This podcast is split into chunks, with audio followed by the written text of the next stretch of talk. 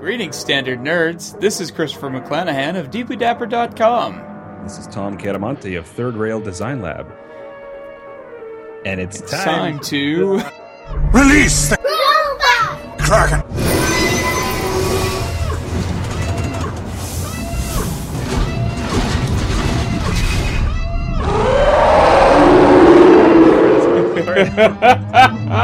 Clank, clank, clank, clank, clank, clank, clank. You do your thing. This week on Robot Kraken. Do you not know how to. How, would, how do you not know how to spell robot? I know, but uh, uh, uh, don't try to edit it. Don't live edit this on our script. I was attempting to write robot in a in a period style. Robot, robot. Oh, correct. robot. Ro- This week on Robot Kraken, we appease the beast with a Game of Thrones double feature. a double what? double feature. Does that mean more than one episode? So we Double- talk about it in one podcast? Yeah, as if we have the ability to talk about two shows in one and not have it go three hours long. This is this is an outrage. We're gonna do it anyway, though. Awesome. Yeah, I So- think this will be a fun way for us to do this, where we get to talk about everything that happens in each city and not fill up our talk time for every other episode that way. Yeah, I think it's a great way Yeah. of condensing because, especially this season, every episode has been throwing darts all over the map. Right. And a little bit of what's happening with everybody, necessarily so, right?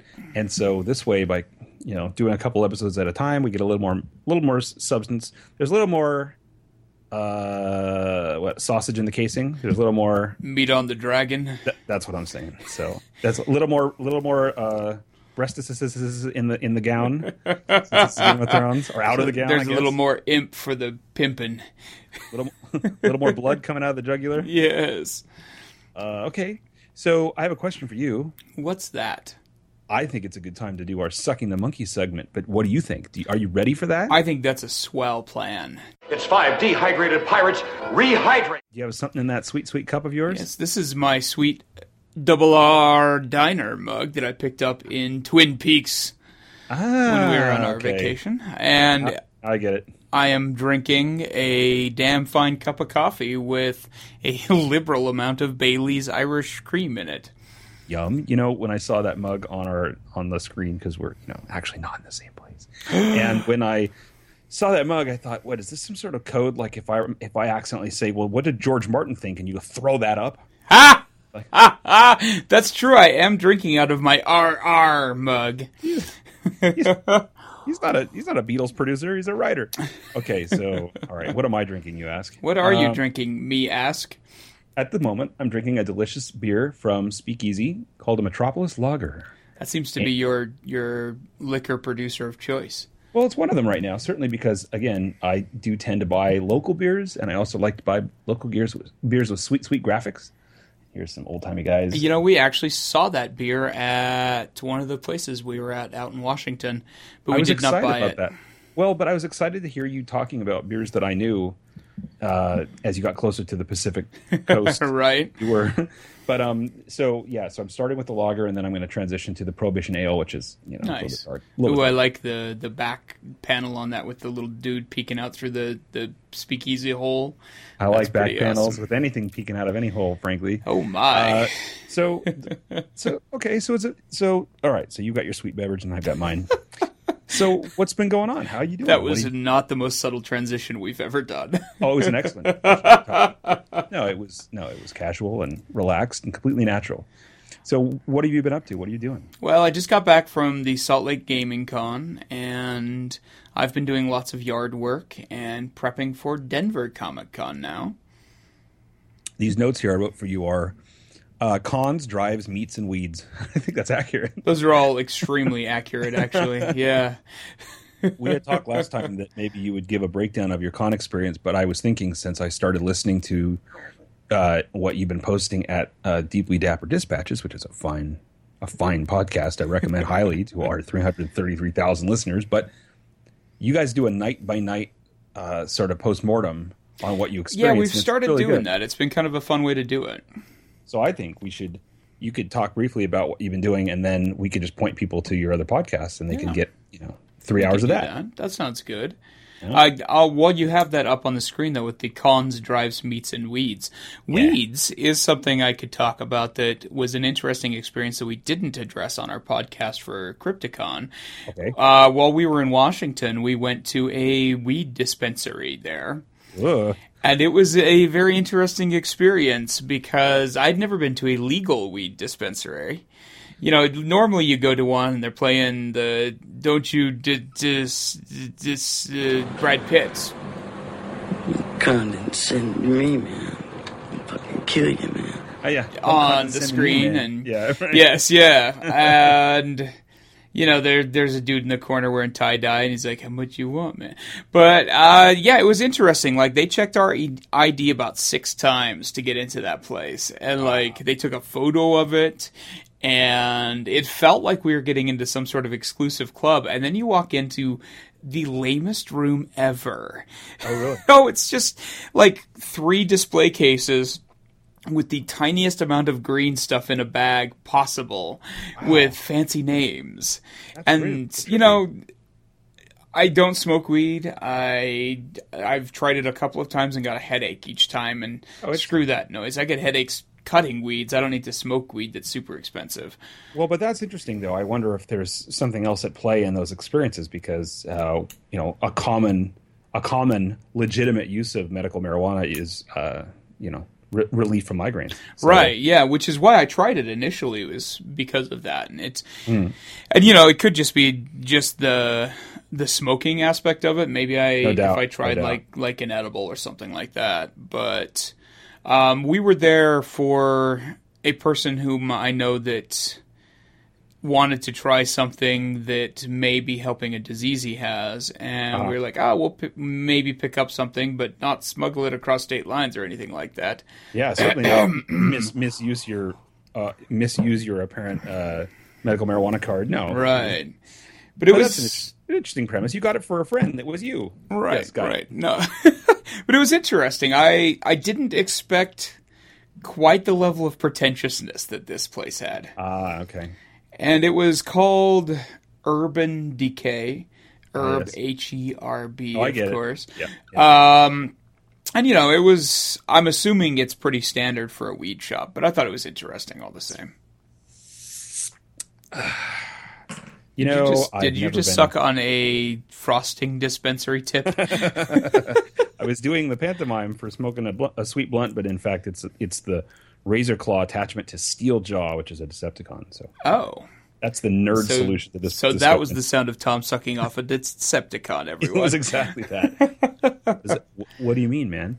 So I've never actually been in one of those, and uh, uh, yeah, you know, I thought I had I had preconceived notions of what they'd be like, and then I saw some some photos or something of early dispensaries back before it, it started to gain the the this surge of legitimacy that they have now in most states, uh, which I think is great. Uh, but what I imagined was more like what you described, and I have subsequently seen uh, stuff around here. You know, like uh, image galleries and things. You know, articles talking about the big business of dispensaries and how, Right. as as predicted in the legalization of marijuana movement, that this was going to be this huge tax boom, and it was, you know, be a fun a fundamentally uh, important shift in how the money flows from uh, n- not just from uh, the you know sort of underworld side to the legitimate side, but also from small growers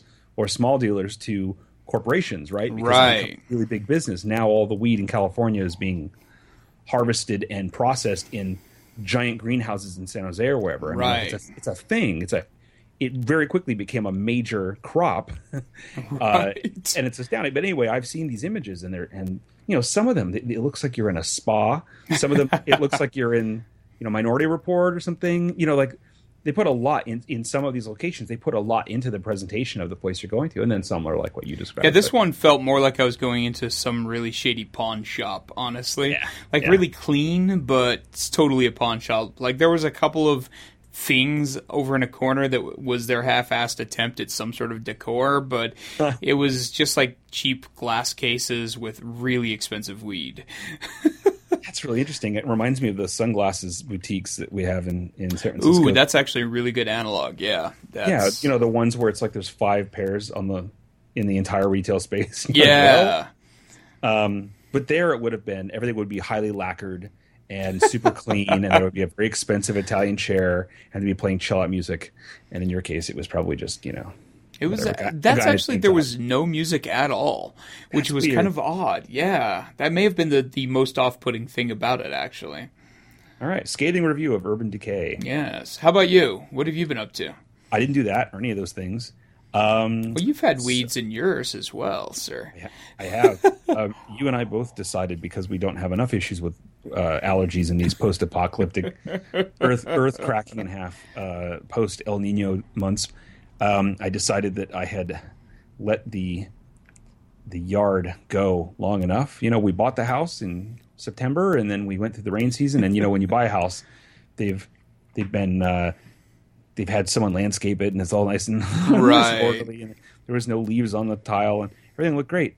And then nature took over. The oak trees started dropping their leaves, and I was spending months scooping, filling the yard bins with with you know with all of the, these droppings. That, and then you know uh, you know the birds would the crows would go in and, and other birds would go in and eat these berries from this one tree series of trees we have and then they would go and hang out over the edge of the house and and take dumps as well as the remnants of the berries. And so you just had this like horrible Jackson Pollock painting.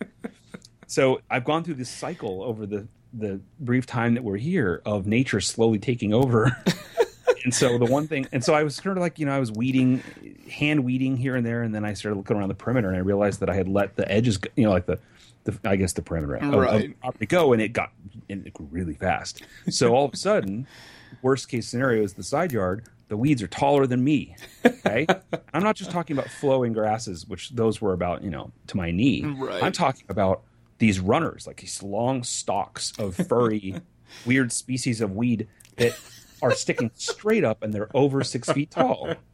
My neighbor could see it off his side of the fence. I'm like, what the heck? And then they also had other ones that had spines like uh or like uh thorns like a rose bush, but it's a vine, it's like a creeper vine kind of thing. So it was getting really nasty. So I went out and I bought this is an urban guy talking about I know these are endlessly fascinating to me. just like those are the good ones. I could just listen to you talk about your your experiences in having a yard for just hours because it's just so great. It makes it sound so much more fun than when I think about it on my end. You're like, but that's all that that's the that's the good kind. That's the kind you put in your salad, yo. yeah. So you know, so here I am. On the one hand, I'm all proud of my vegetable garden, which we've talked about before, and you've edited out. But then on the other hand, I have weeds taller than my head, and my only regret is that I didn't take a before photo because I went to uh, the hardware store and I got a weed whacker Nice. for my, my cordless system, you know, and I have a bunch of batteries, so I wasn't worried. So I got a weed whacker, and then I also got a blow, uh, like a another. I have a blower, but then I got a, a one that was was reversible, so you could actually have a vacuum attachment to a Ooh, big a bag. blower and a sucker. Oh yes, and um, and I went at it for three hours yesterday morning before some family stuff we had to do, and I I, I felt like. I mean, it felt like I was out there for two days because I was drenched in sweat. It was pouring in my Your eyes. I had sore and yeah, yeah, yeah. I, everything hurt. My arm was getting fatigued from all. I was using a hatchet to hatch the the, the base of these giant clusters of runners, and then I was weed whacking everything. And weed whacking sucks because you're not really pull. You're not doing anything to weeds. Right. Weed whacking really has no business existing other you're just than spanking them lightly. well, yeah, you're trimming them, and then they're just gonna, you know, that's no, that's like, I realize that that's really for people who have like a like a large area or grass or field, and you're not gonna sit Mm-hmm. there and pluck all the weed out of the ground in those events, so you're just gonna Right. shave them down. But in my case, I should be plucking them, so I figured this was the day one solution, and then I. Do I think that's a good call. Yeah. yeah. But I mean the the after photo. If only you could see the before, but the after looks great because it's scorched earth. Like I just obliterated the side yard. Um, Did you wear your do too much your damage. bee hunting outfit while you did it? Oh, I should have. I swear to you, things were flying. Things were flying at me willy nilly. I got, I got pierced by like those thorns, and I wasn't even touching them. Like they were flying out of the weed whacker and get me. It was terrible. Um, I'm still that city kid, but man, I'm doing my best. So that, that was my Good story. job, And Tom. I'm proud of you.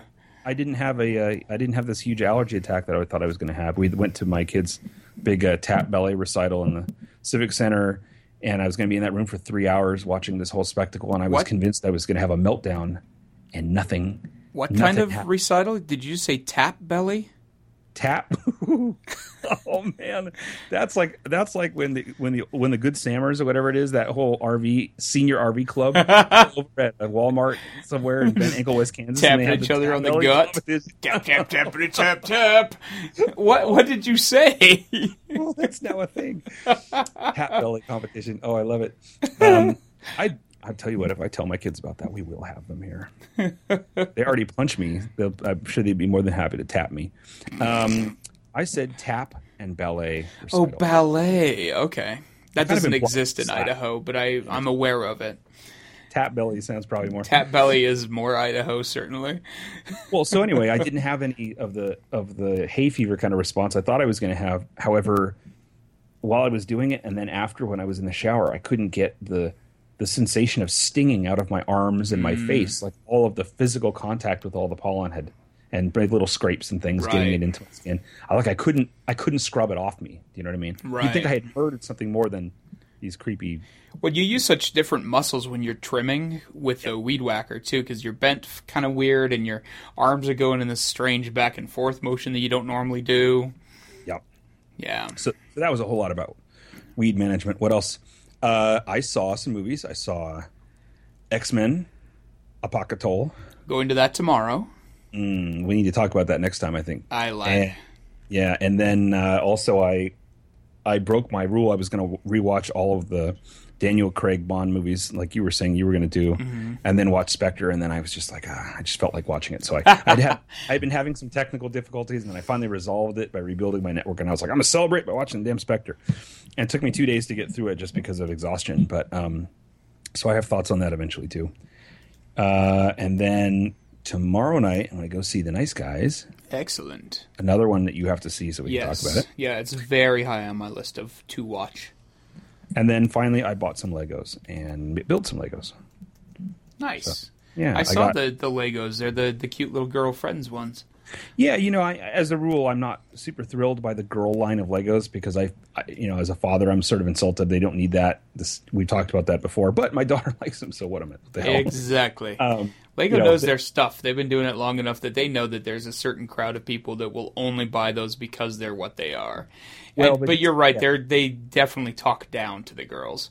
However, it's interesting though that it's a smart play because they know that the parents will buy the Lego Friends stuff Mm-hmm. and then be outraged and still go and buy other Legos like the Lego City or Lego other things that Right. that that that their children of either gender will be into. So they're going to basically buy two times as many expensive. I've been having such Lego sticker shock this last week. I was buying Lego for my daughter's birthday last week, and then I was buying. I bought some this past weekend just as activities, uh, and I just was. I find myself just going over and over and over the aisles, fi- desperately finding something in this less offensive price point. Like somehow to me, the fifty dollar range is reasonable, but the eighty and up is it's just egregious. Even though those are much more satisfying kits, they are. and you Yeah. get more bang for your buck, really, as we've talked about before, particularly if it's not franchised. But Right. man, I just it's so hard to get over that that mental barrier of the eighty dollar Lego kit. Yeah, I I start agree. associating up eighty dollars with other things, or hundred dollars, 120 150 Right. 200 bucks for those really interesting ones. I, uh, and I was Or over at the Star three like the firehouse that I still haven't bought.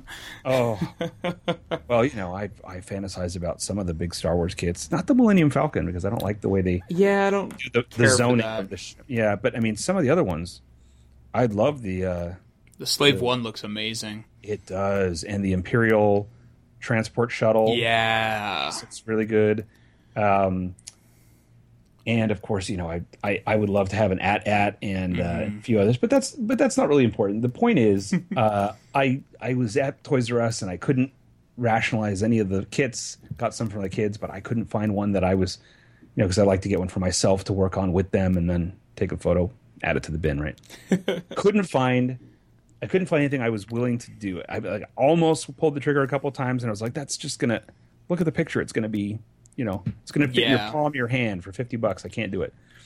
So then we were in another store, like a Borders or something. Oh yeah, we are in Borders. I was trying to buy a physical book. New Star Do they Wars. still make those? I know. Wow. Blood, blood, blood bath, or blood, blood, blood life, whatever it is. This, the the it's in the other section we're going to talk about. It's the the one about Leia. Okay, so I went to buy the book. They had a display, and I found a kit that was fifty bucks that I wanted, and I bought it. Which is to say, Ghostbusters Ecto One, original one. Oh, nice, excellent. have- that is you- a great set. Yeah, have that one. yeah. So I that- that really was- like it. Um, my kids really like doing the Mystery Machine. They like the Scooby Doo Legos. Mm, yeah, that one's cool. They're gonna too. like this one too in the same way. It's very stylized. You know, some of the detail. Do you have the the lighthouse of the Scooby Doo ones? No, I don't. It's really good. I like it a lot. Yeah, you know, um, we are slowly plotting which ones they want to get next in that series because they really they really like those. Nice. Okay, so that's that. Um, e- uh, I, I have a, I have a topic before we move on, and it's about beer. I see. So you guys were talking about in your trip. You were tasting. You were doing your big your your your your pretentious. Just came out of the dispensary. ten minutes, uh, delicately tasting your Stumptown, and finish as well.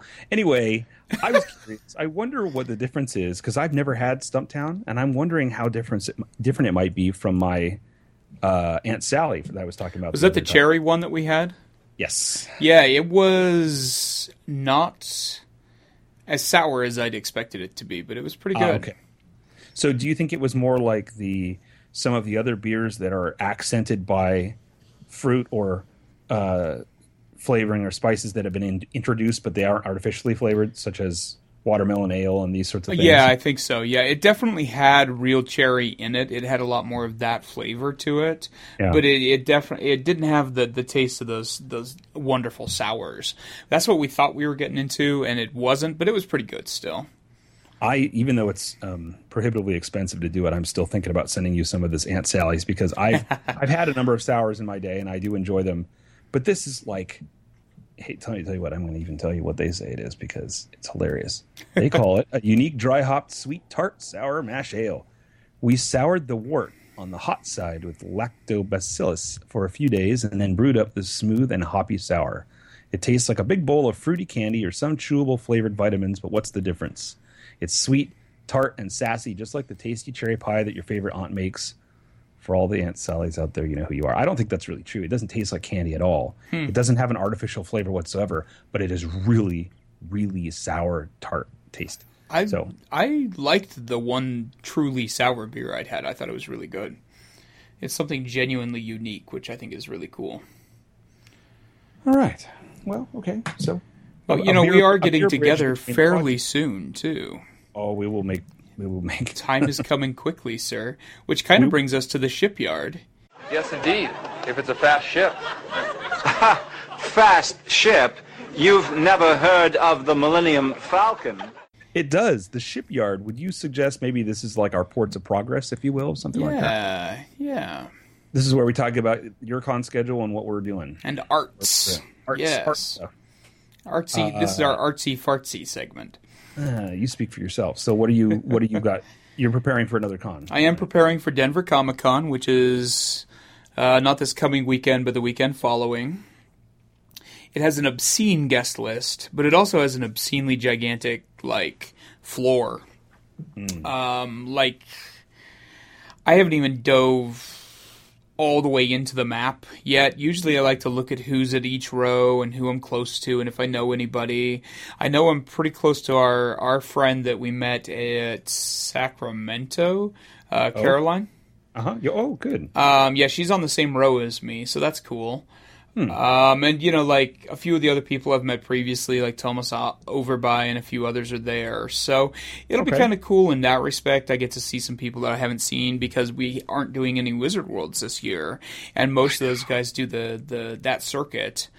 Um, Can you believe that Wizard World SAC has a guest list now that looks actually? yeah, It doesn't yeah. change. That I mean, you can see that the comments are already there. Like, well, I don't have three hundred bucks, so I can't get in. Right.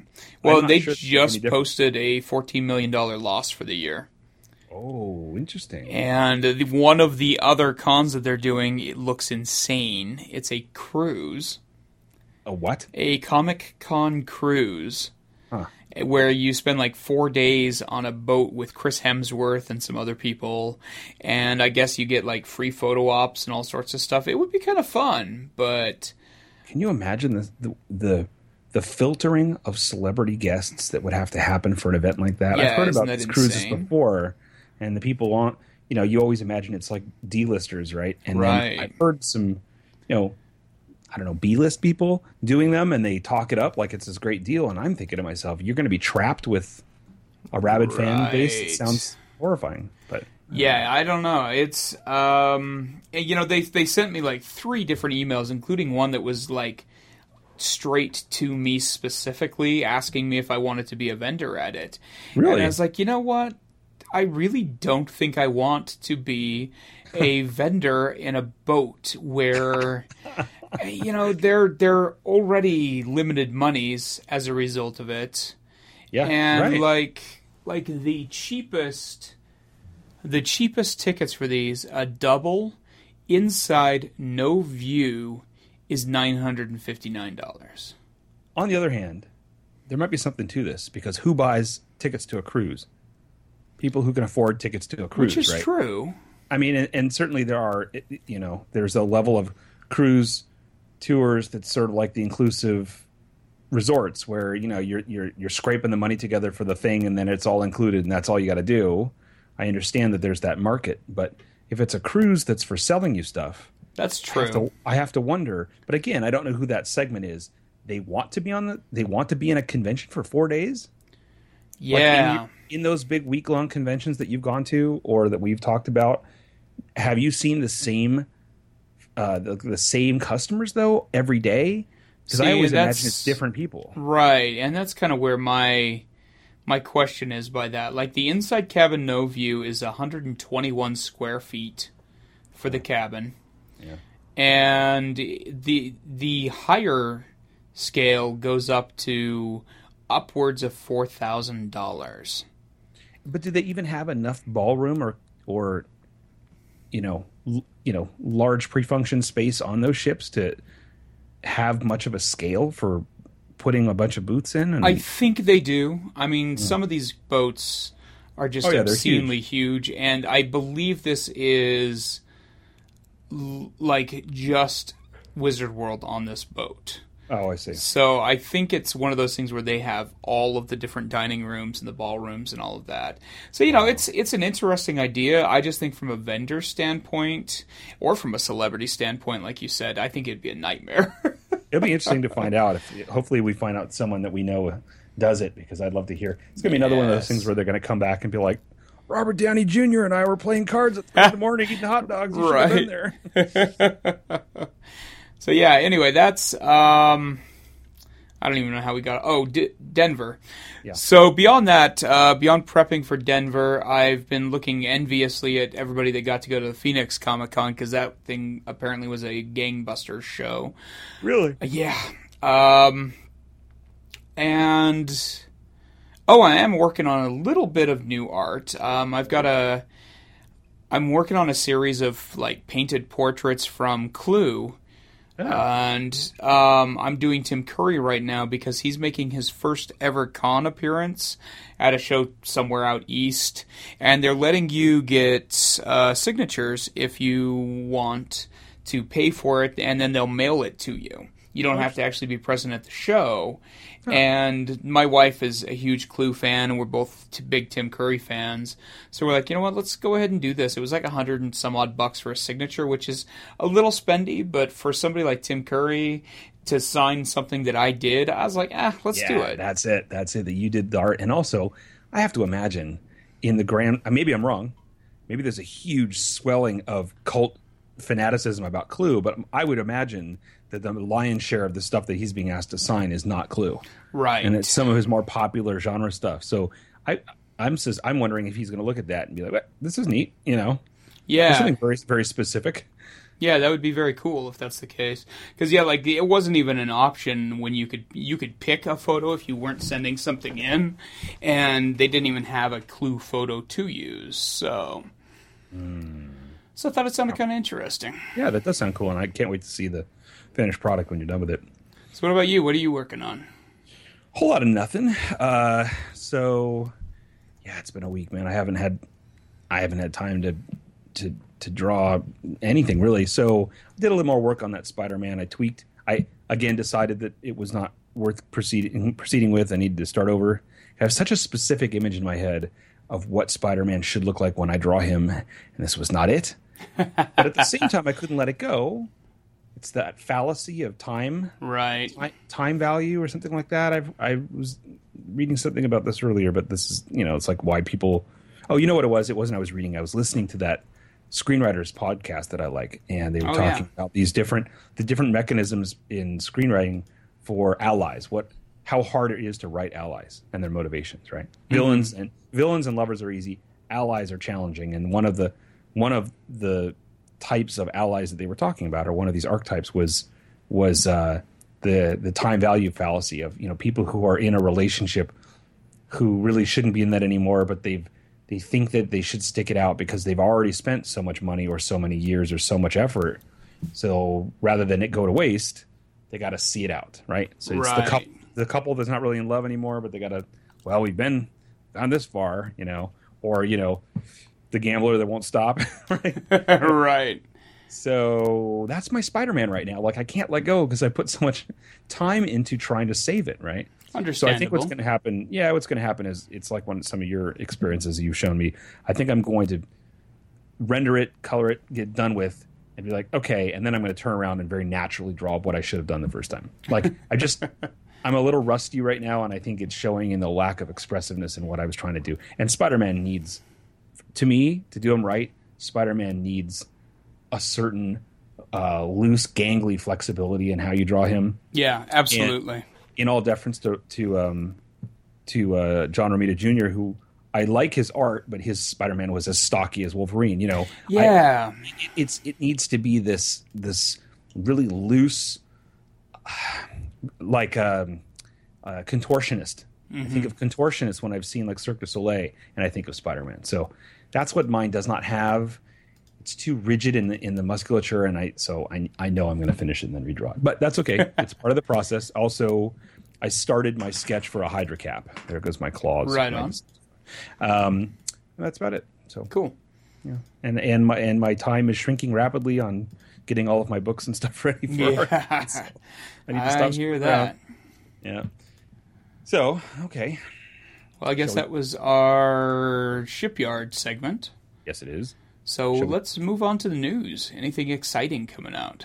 Alive! It's alive! It's alive!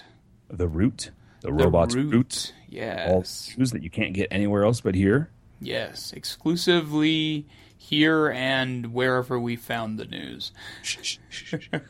Which Item. was directly from a person, I'm sure. Yes. Hey, item. Item. So John Boyega apparently was cast in the sequel or prequel, maybe sequel for Pacific Rim. That's what I read. Thing that happened. I'm pretty excited about it. I like that idea. Yeah. I- who is it that's directing that now? I don't know. I, I don't even I don't even know.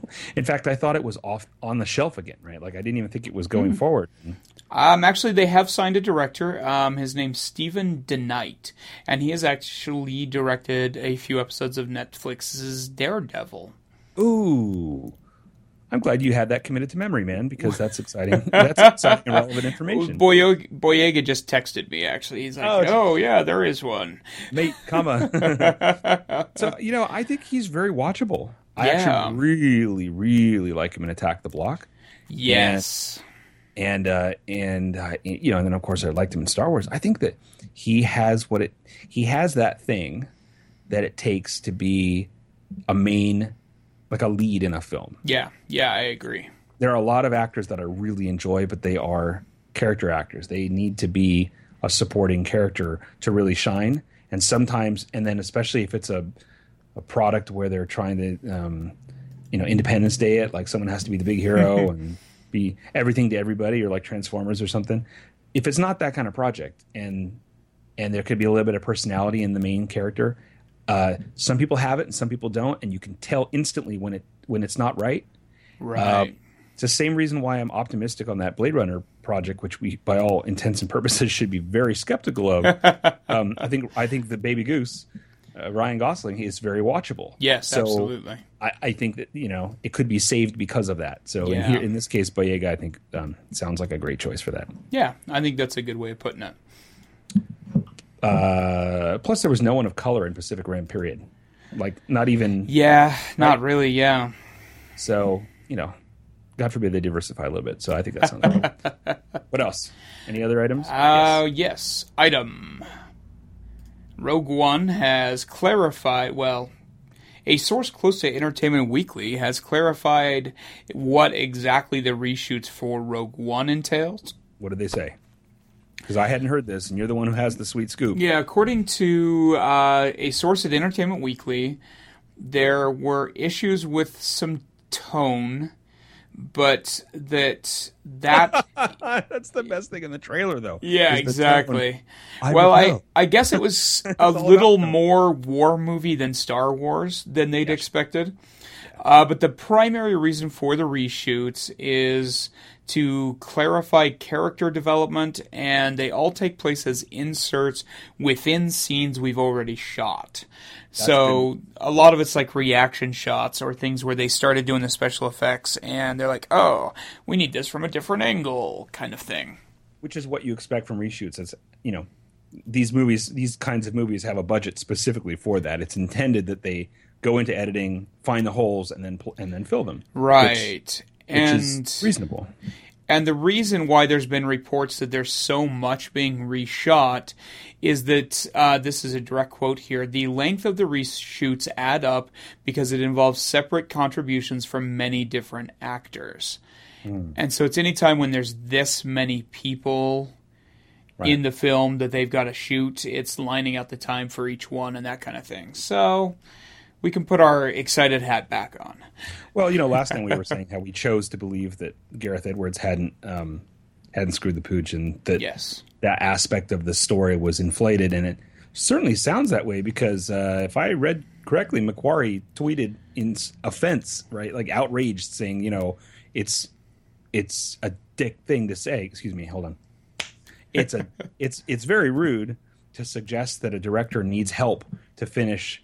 Kind of like what happened on Fantastic Four, right? right I mean, how Shane? How was that? How was he ever supposed to have save face, um, Trank when Trank, yeah. you know when it's public when it's public knowledge that uh, they they're bringing people in to save the film because you can't handle it, you know? right Or that, or or again, wasn't this the film that he got pulled off of?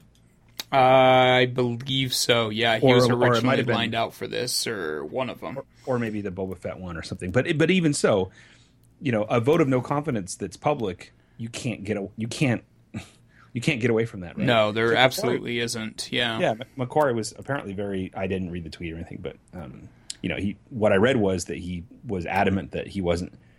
Not only was he not coming in to save anybody, he was just filling out more detail on script. Now that there was more, you know, there was more script. Frankly, Right, right. they were shooting while he was still working on it. So I don't know. I'm, I'm optimistic about that, and I also really like the I like the tone of that. I like the idea that he's supporting the the original director and is insisting that he's not being brought in to save the film. Yeah. Uh, Assuming that's true, that's reassuring to me. yes, I agree.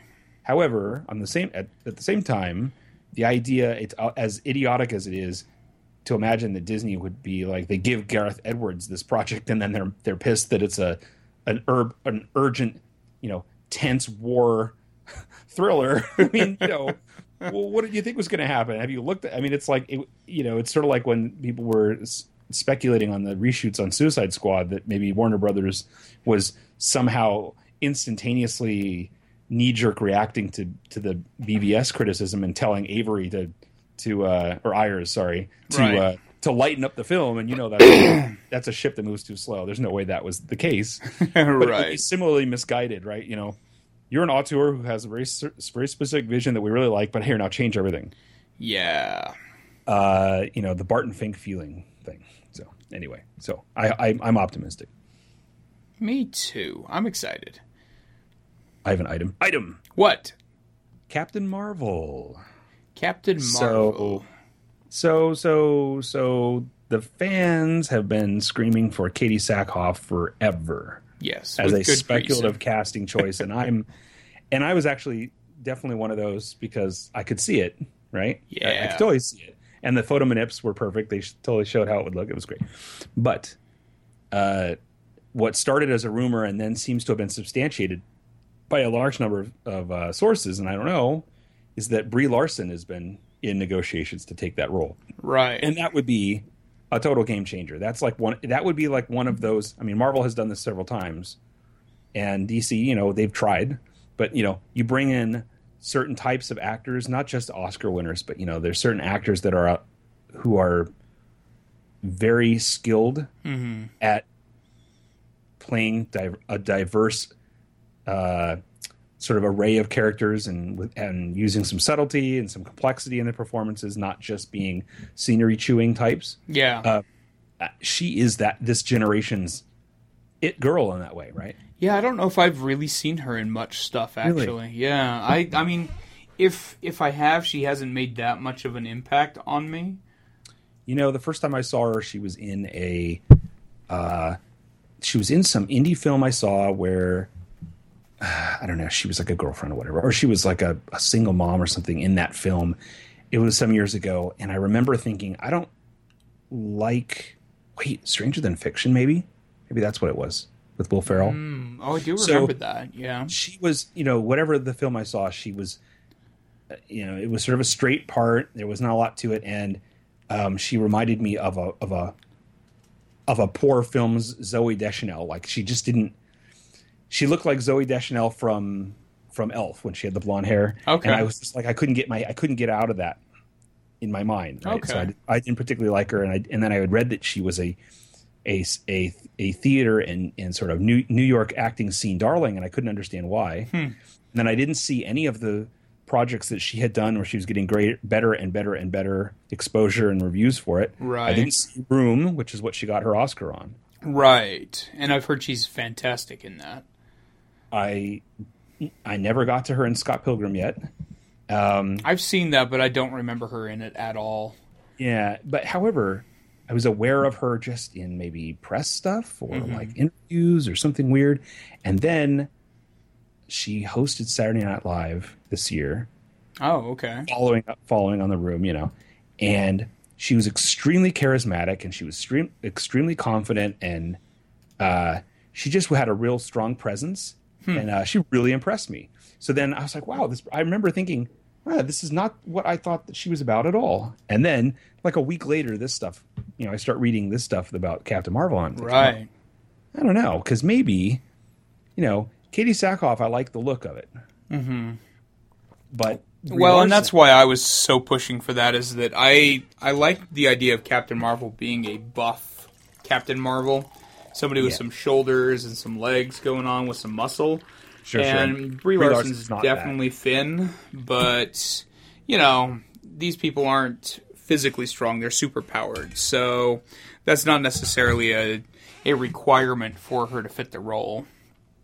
Well, and you know, I guess it doesn't quite follow based on what you just said. Um, you know, Chris Evans is very physically imposing. Yes, he is. constantly impressive how much uh, blood doping he did or whatever, or, you know, growth hormone that he used. I mean, he's very, he's just uh, you cannot stop seeing his his sizzle chest. But Captain America is interesting because Chris Evans his his acting in his face, right? His Right. charisma, what he brings to those scenes, that the sort of the finer grain stuff, just like Robert Downey Jr. is, right? Mm-hmm. He can motor mouth it, you know, in the big Tony Stark scenes, but it's actually his his his smaller reactions which are most interesting. Yeah. Brie Larson to me now feels like the kind of actor that would bring that level of realism or or personality to a character like Captain Marvel, who like Ant Man and some of these other ones, and I suppose Iron Man, because he was an unknown to a lot of people when that came out.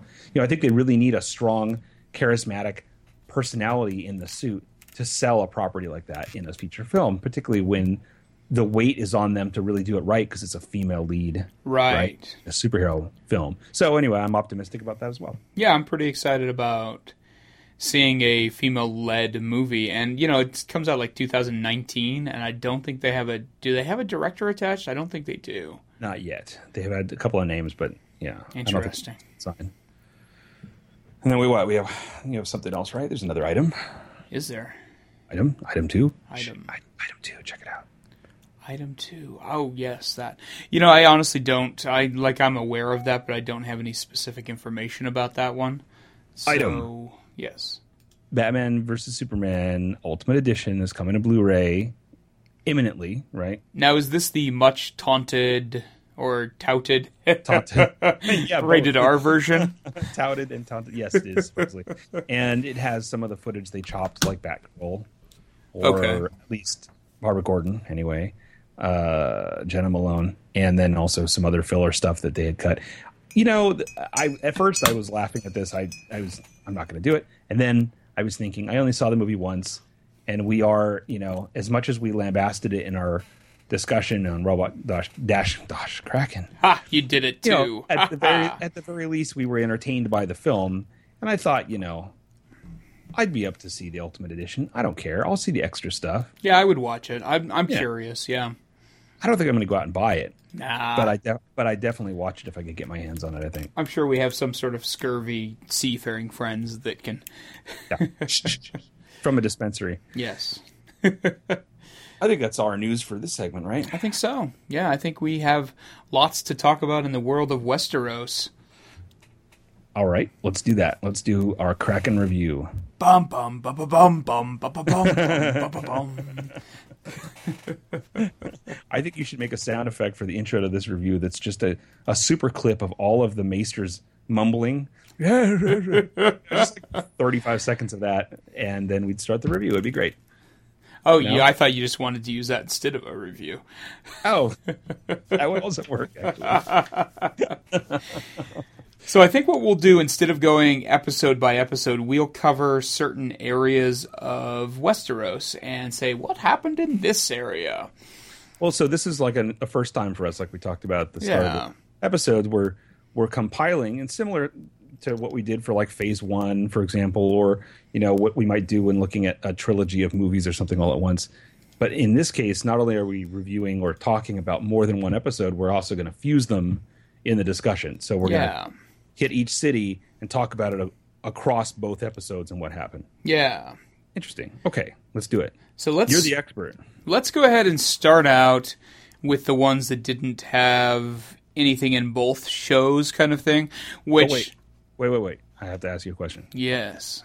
Have you enjoyed these two episodes, and did you enjoy one more than the other? I liked both episodes. Um that's a good question.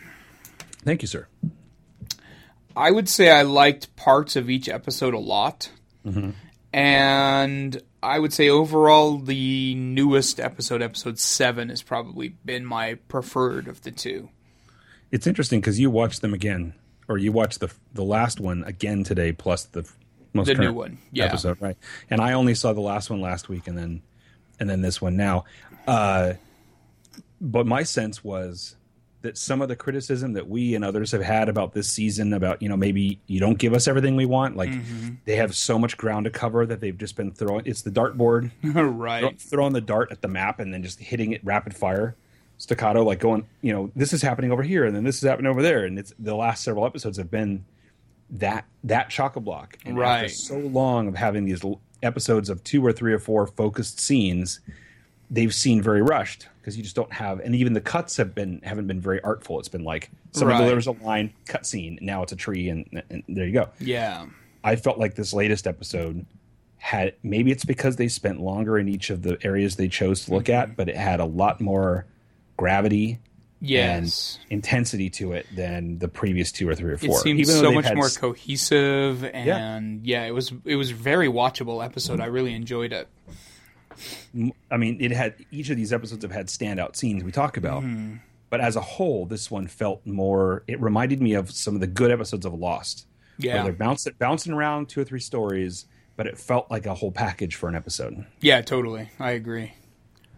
anyway so oh and the oh i guess the other thing i would say since we're going to dive into individual cities summary um, two other things about this most latest episode uh, the first thing is uh, i got the sense looking at the well, actually this might have been the previous episode but at some point between the two i noticed it seemed to me for the first time that the map was we're looking at the inside of a sphere Has that always been your impression, or is it a new thing? Um, Like an orbital, like you're in a space station, like you, you know, you're looking at the inside. the way they Earth- zoomed it, it's, it seems like they're they're zipping around the map in a different manner, and yeah, it does seem a little more like it's more concave, which is kind of weird, actually. because in the past we never had that. It was always felt very flat to me, and I haven't Mm-hmm. done a comparison or anything. But in my mind's eye, it was always flat. And in this, the one that made me, you know, document this, um, it was very distinct. The curve in the, and it could have been a Kona Vision thing. Could have just been Mm-hmm. some weird artifact of it, but it was very. It seemed very deliberate to me, and that I don't know that kind of tripped me out. Well, and they're really covering a lot of ground now. There's so many different cities that they're zooming around to. And whereas before in a lot of those episodes they would hit like three cities kind of thing. Yeah. Whereas here they're like, well, we covered six and we still didn't quite hit all of them, but Game of Thrones is on. Dun dun dun. dun. and every and now six seasons in, I'm still super irritated at the the artifice of the the lenses sliding into place to give you zoom Oh, on nothing, right. And then and then the stupid fake sun with the band of. I actually like that it. one. Actually, I like that. What is the? If you're going to do this virtual physical model, this really stylish, artful digital version of a physical model, and it could have Mm-hmm. just been a physical model, but even better. What purpose does it have to have this this stylized sun float overhead? Uh, why? I don't understand that in the in the narrative of that credit sequence. It's a way to show the title. Don't know. Well, okay. The in this most recent episode, when it was happening, and I was grousing to myself about it, I was, you know, irritated at this opening sequence once again about the missed potential for being of being truly great. And I was thinking about that thing, and then I suddenly realized that I could be wrong. You're the expert. Isn't so? We have got the old gods, mm-hmm. and then we have the seven, right. which are not the old gods, right? Right. but we've seen increased focus on the Lord of Light. Right.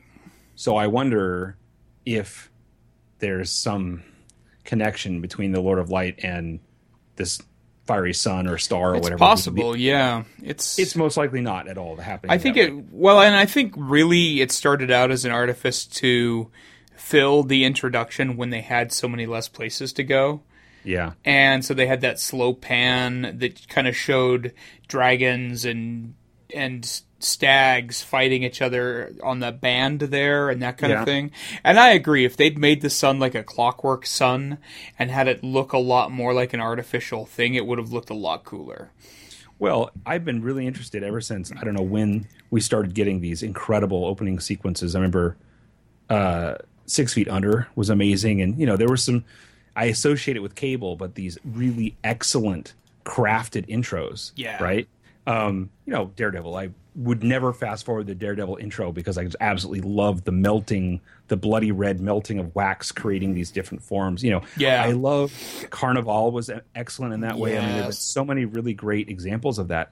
But when I watch this one, I always I love the model idea, and then I always want it to be. I just I'm, I'm trying to imagine the pitch room when they're the advertising the company that's doing this this intro and and and pitching it to HBO is how they're proposing to do it. That they didn't think that you could do the model, whatever, and then you fade to black, and then just have the Game of Thrones logo just slowly emerge with the sigils all around it, sort of mm-hmm. like glowing, like you know, there was just a hammer strike, like an like a hot anvil, Right. You know, and then it's like it's there, and then it fades out again.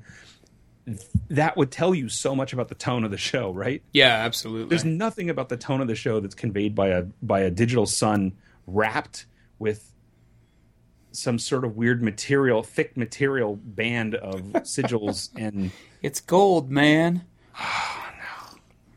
all right, sorry. I'm off of it. Okay. So this was our our rant about Tom's hatred of the opening sequence. No, just that part of it. Everything else about it I love. Every little sound effect, you know, the thing goes chung, you know, and then mm-hmm. Yeah, okay. All right, sorry. Go ahead. All right, let's do it. So anyway, Anyway, Tom, whatever. The thing. imagine how long that would have been if he'd hated the whole sequence, ladies and gentlemen. just wait. oh, They why could yada.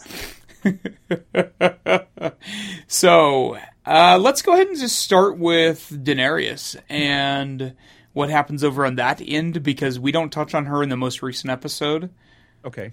And let's start off with a big bang that kind of fell flat for me. I don't know about you, Okay. But it's uh, over in, well, Dothraki land. Sure. I'm not sure exactly where that is. She's off riding with her khalasar and tooting along and talking about how many boats they need and conveniently mentioning. tooting. Yeah, yeah. there was some tooting going on. This is the Dothraki, but yeah. Yeah. We're talking about the big speech, right? Yeah. So they were very specifically trying to echo the first season. Absolutely. They were trying to have her do uh, uh, Drogo's speech. Right. It was her version of that sort of rallying cry. Right. So it didn't work for you. Uh, you know, it, it was okay, but like her little speech with Daario beforehand, where she's like, "How many boats would I need?" And he's like, Yeah. "You'd need one thousand boats." Just like this one guy's building. Yeah. It just seemed really awkward to me, and you know, yeah. The only thing I really took away from it was that maybe it shows that she has a little more control over Drogo than she had prior to him taking off with her. Sure. But other than that, it was just a rah rah speech that didn't really accomplish much because I don't know is Drogo like chilling with them now and walking alongside them because they I had like a week's walk ahead of them Uh, still. and then and then the the morale the morale issue of her circling around up ahead. That dragon's gonna right, if you poos on them, they'll probably kill a horse. right. Well, yeah, my sense when I was watching it was it was a matter of um, it kind of made me have it gave me a first draft vibe. Like I thought they needed to condense this and her fire scene from the previous episode. yes, She needed to come out of the flames. Everyone is like, oh. And then the dragon comes in over this whole thing. That dragon has Mm-hmm. been circling or watching and didn't even circle, didn't even intervene because Yeah. it sensed she was in charge. And she comes out of the fiery hut, and everyone drops to their knees. And then the dragon bursts from ahead, oh, wouldn't that have been amazing? lands Just behind her, explodes into the hut. The hut just explodes in the just hat- disintegrates. Yeah, right. Showers of sparks and things, and hot oil getting all the people in the front. You know, fuck Yeah. 'em. And then hold on, double double strikes for rude language, and then Rocky exclamation! Aye! and then and then she just does a short and sweet version of that speech. You know, I own you. This is what we're going to do. You're going to follow me. That's the end of it. And then we're off. Yeah. like, this was like we did this. Everyone's following me, and now let's stop and have a do a- Right. a- and maybe it's because I'm so exhausted by the uh, our American election cycle right now and, and the stumps. I don't want to hear stump speeches from anyone about anything, but I didn't want a stump speech from Daenerys. At this point, I don't want her to talk about how important she is and what she intends to do. I just want her to do it. yeah. So that Yeah. It just didn't make any sense. Like, okay, let's do this. And then she climbs down off of Drogo and she's like, Go, Drogo. We'll get you when we need you. Follow us, kind of thing. Yeah, right. And then gets back on her horse and continues trotting. Yeah, it's It was just yeah. silly. yeah. So, so I thought we'd get that one out of the way first because that's really the only thing in these two episodes that happened overseas in that area. But the dragon still looked awesome. The dragon say. looked amazing. It's I still will- my favorite, uh, you know, sort of movie dragon. Yeah, Movie absolutely. Entertainment dragon. Aside from It's Sean Connery, maybe. No, Uh, I was gonna say no. I was gonna say Dragon Slayer is still was my previous Dragon favorite. Slayer was solid, and to be honest, I've always had a soft spot for the Sleeping Beauty animated dragon Oh sure, okay. because that yeah. one's pretty badass. But Oh, yeah. this one's design is amazing. Ah, just all the details. And that one in in uh, the previous episode or whichever it was where he was laying waste to people and you saw the the the glands in his jaw where the fire comes out of and and and and previously when uh, Tyrion was in the the bowels of the of that that room or whatever where the other two dragons are being kept and you see them like sort of it's like pilot Yeah. like throbbing like they're just like So constantly great. sort of just this deep throbbing of heat coming off of their their mouths oh, I just love it it's so great, Great. practical concept for a practical uh, uh, explanation for fire breathing right yeah, absolutely. Yeah. so, okay, so that was that. That was Dothraki land. So then I think we should move to. You know what? Let's let's go ahead and go to King's Landing. Wait, wait. So wait, wait hold on. So was was the exchange about the grayscale? Her discovering the grayscale was that two episodes ago? That was We the previous. Yeah, that Okay. was that was I'm still smarting on their way one. home from yeah. I command you to go Yes. heal yourself and then come join me. Okay, I'll I'll yeah get right Go on it. solve this mystery of some sort, and I love you in a, in your own way, Grandpa. And he's like, I love you too. I'm off. Dun, dun, dun, dun, dun. Yeah, Now everybody, no one will mess with me because I got I was told to do this. right. Yeah, so that was the previous episode. should we talk Previously about on Game of Thrones. should we talk about Meereen before we get out of here? Because didn't we have a Meereen episode in the in the in the earlier epi- uh, Meereen scene in last episode or no? No, We did not. Okay, we're done. We solved it. We talked about it. you should have reviewed these episodes. I really should have. I've been a little busy. I've been I've been fuming over sun sun logos in opening credits for days, and I couldn't get my head up. Do my homework. I didn't do my homework. Someone's going to correct us now and be like, "Yes, there was. Tom was right." I'll be like, "No, he wasn't. Fuck off." Instantly, we will be at two hundred or uh, three hundred twenty nine thousand nine hundred ninety nine fans. All right. So King's Landing, King's Landing. lots of happenings. Jeez and crow, yeah. Whole crap tons and all sorts of machinations and backstabbings and back and forth things. Um, so the previous episode, episode six, not a lot happens. Mostly it's just talk about things that they want to do or they should do kind of thing. This is this. You're talking about Cersei and the Yeah. the, the simmering rebellion to Yes. High Sparrow. where she makes her kind of semi half-assed attempt to get the Tyrells on her side so that they can rescue everyone and make everyone free. Well, this is where she rallied. This was where she rallied them and said, "We're going to invade. Right. We're to take out the the sparrows. You, Uncle, step down." Or that was actually the previous one, right? Yeah, Well, anyway, yeah, that was the but- previous was- episode. so, but in the la- but the, in the end of the first of the two episodes we're talking about tonight, which are they? Uh, episodes five and six, or six and seven? Mm-hmm. Six and seven. All right. So the end of episode six was the big, the the walk of shame, right?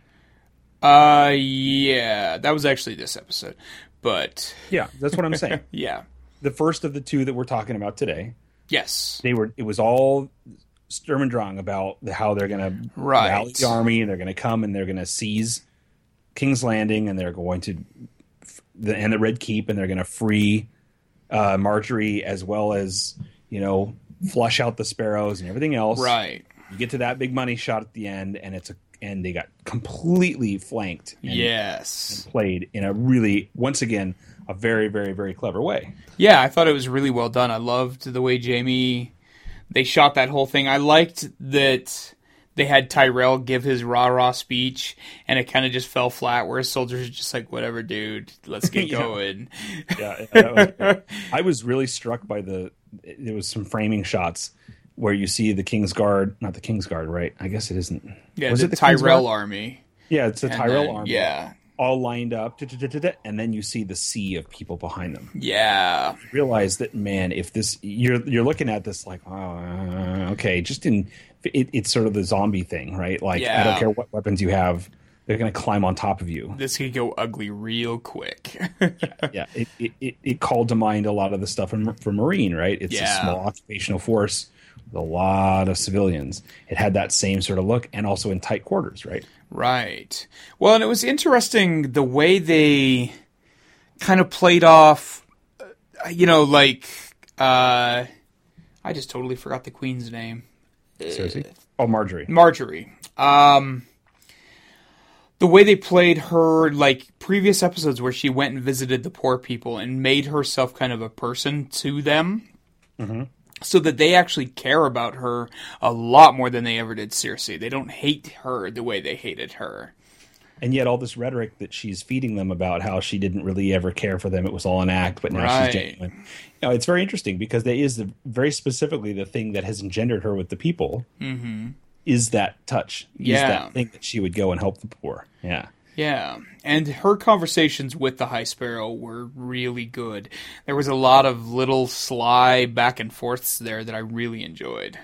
It's creepy that in the in so six and seven. Yeah. right? So in six, so in in five is when she got a hold of.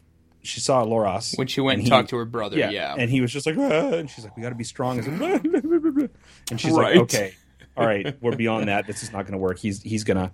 She's instantly had sized up and like he's gonna he's gonna break. Right. There, he he has already broken. Yeah. He said everything he possibly could to them, and they're not satisfied. Meaning, they have their sights on everybody else now. Exactly. really about him. And so next thing you know, she's playing ball, and in the begin and and all throughout that episode, you're thinking, okay, she's gaming them, right? Right. She's, she's she's switched. She's being really focused on it. They probably tested her, and she's acting genuine. And then as you get into seven, and she and oh, so at the end, the big reveal at the end of six, Right. She brings the king out, and the king has been converted, and you know there's this great church and state fusion thing, and he's the king has basically endorsed the sparrows, Right. And as the religion of the King's Landing. hastily welded new symbols on the front of all his oh, king's yeah. guards. yeah, I mean it was so shocking, and and how it instantly neutered all the plans to to purge them because now the king has Right. endorsed them. So now what are they supposed to do? Certainly, there have been elements. There have been many times in what we've watched of Game of Thrones where a king has been undermined by the power structure behind them in the same way I imagine. You know, presidents are undermined by the neocon shadow cabinets behind them. That's a reference to Bush and Reagan. Okay, so the point is, here though, we haven't had a full-on, just public disregard for the king since the Mad King. Right. She's not about to, you know, they were instantly neutered. Right. And now in in episode seven, you're expecting her to be, you know, commiserating and being like, okay, here's the thing, here's the big scam I'm pulling, Mm-hmm. and yet she's full fully committed to the scam. Yeah. she's, reading the text and she's just hanging out in the sept the whole time, and Oh man, that scene though between her and the sparrow, where the sparrow shows a little bit of his darker hand in that discussion about the how she needs to the pleasure's not on her end of things. She just needs to get it over with, and and there's just some some really sly conversation in episode seven between her and the High Sparrow that really shows that he has a little bit of a darker side than they've shown previously. Well, yeah, he's he's looking at. Um, I think he's looking at it that they've they've converted or gotten hold of this king, who's very, um, who they can sway, Right. But may not always be able to sway. Right. Get an heir, and he can get an heir in the context of their them being established and him, you know, playing ball. Now that's going to be the best uh, hostage they could possibly have. right? Yes. Yes, absolutely. king we're going to take your young heir and train them in the ways of the you know yeah, it is. you can indoctrinate Bob- him into the the Right. seven and Right. Yeah. um also so my first thinking was when he he uh leveraged that threat about her grandmother Mm-hmm. he was just merely saying you know she's she's next and we can use you to help her repent like at face value Right.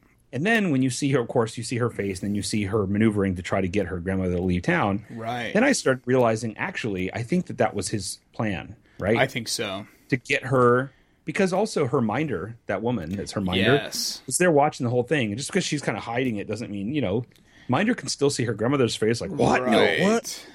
you know so i feel like the sparrow was basically telling her that so that she would then in turn tell her grandmother to leave Mm-hmm. because if her grandmother leaves the army leaves Which is a smart move on well, not necessarily because her dad's still there. But no the but sparrow but she drives the dad She does, and the sparrow knows that the dad's completely harmless and neutered. Where she was the power behind the tyrell Right. against the sparrows yes, and, and, this is a, a, a, a bloodless way of getting rid of that yeah, yeah, and he needs Olenna out of there because he doesn't want her influence on Margaery, and he doesn't want her strength influencing Margaery either. But by the same token, I don't think getting uh, Lena out of town was necessarily a bad move on their end either, because she could have been in some real, actual danger in terms Oh, of absolutely. that. uh, and you know this show has not been kind to older, slow-moving targets any more than it's been to you know, quick-witted, fast targets, right? Right. Um, so also there was a pair of really great performances here. Her interaction with Cersei was amazing. Yeah. The whole thing like is where we've we've lost, they've won. I gotta leave. Screw you. I'm out of here. And also, the only thing that gives me pleasure is knowing that you set this whole thing up by accident, and you you are so screwed, and you did it. No one did it to you. You did it. So at least I have that. That sort of weird, bitter satisfaction, cynical satisfaction. It's which such- is very consistent with her character, It but I love absolutely is. Yeah, it was just such a great way of doing that. and we haven't had many occasions where we saw Cersei um, without footing, right? And she was just like, you know, like she just was like, she could barely even. She she could not even, right? Right. And then similarly, that little sequence with Margaery, Margaery, where she's like, you know, no, no, go, Mm-hmm. whatever, and then hands her the paper. And then she opens up the paper, and it's the, and I guess that is the house, Tyrell. right. Tyrell's Right, so symbol is the rose. You're right. Right, Yeah, she's- he's the Knight of Roses, and yeah. So she's messaging that she's still she's broadcasting to her grandmother that she's still right herself. her allegiance and yet at the same time that was a really clever way of doing it because why wouldn't she be drawing a rose that's her house sigil so right, yeah right, right. But I mean, it was a very clever way. Of, it was a really neat. Um, you know, this is a show where they send crows here, here and there, and then they have these messages with the seal, and you know, you could always intercept it. People have Right. intercepted messages on the show before. Obviously, people have even admitted it. They're like, "Well, we read it. I had to check it. Authenticity. Here we go. Right. Sorry about the broken wax, right?" But here's one where they could be intercepted, and there's no there's no data there. right yeah i thought that was really smart actually i liked that i was like oh man are they gonna have her read this out loud because it seems silly that she'd do that and then they just showed that it was a rose and i was like oh that's perfect that makes so much more sense than having an actual note to her I will say that Olenna doing that. Look to the left. Look to the right. Ah! Yeah that was courtyard. not subtle note. That was about as that was about as good as in the previous, uh, you know, two episodes ago when uh, Daenerys's uh, uh, rescuer would be rescuers were like, dum, dum, dum, you know, right so they're acting like you know, I'm gonna hide doing behind the- this one. I'm gonna hide the behind that one. Kronk going through the city. It's a radial plan. There's no possible way that there's someone behind us, right? So, I think tropes. that was the most of King's Landing. Like they didn't. Oh wait, no. After that all happens, then the little boy king sends his his funkle or his scene. yeah his uncle dad to leave town. Just takes him out of the king's guard and is like, "You need to go away." Well, that's a really interesting plot element because on the one hand, as Jaime was saying, he's trying to send me away, which Mm-hmm. means you will be defenseless Right. to be with you. But on the other hand, Cersei is gambling again. She's saying, first of all, if you resist, what's the point? But second of all, if you go do this, just go, you know, inspire the troops, take command, and now you will have command of the army. But you can Mm-hmm. Come back with the army. Yeah. Right now, you technically don't have the army. Yeah. You're in the king's guard. You don't have the. You're not commanding the army. So go and command it, and then come back and right. and be ready to leverage that against the king. making him So- general of the Lannister army again gives Yeah, them was- way more power than he had in the, the king's guard it was almost an inversion of when Cersei inadvertently made you know she opened the door and let the the sparrows in. right. so now she is, you know, she's she's she's positioning Jaime in a in in a way.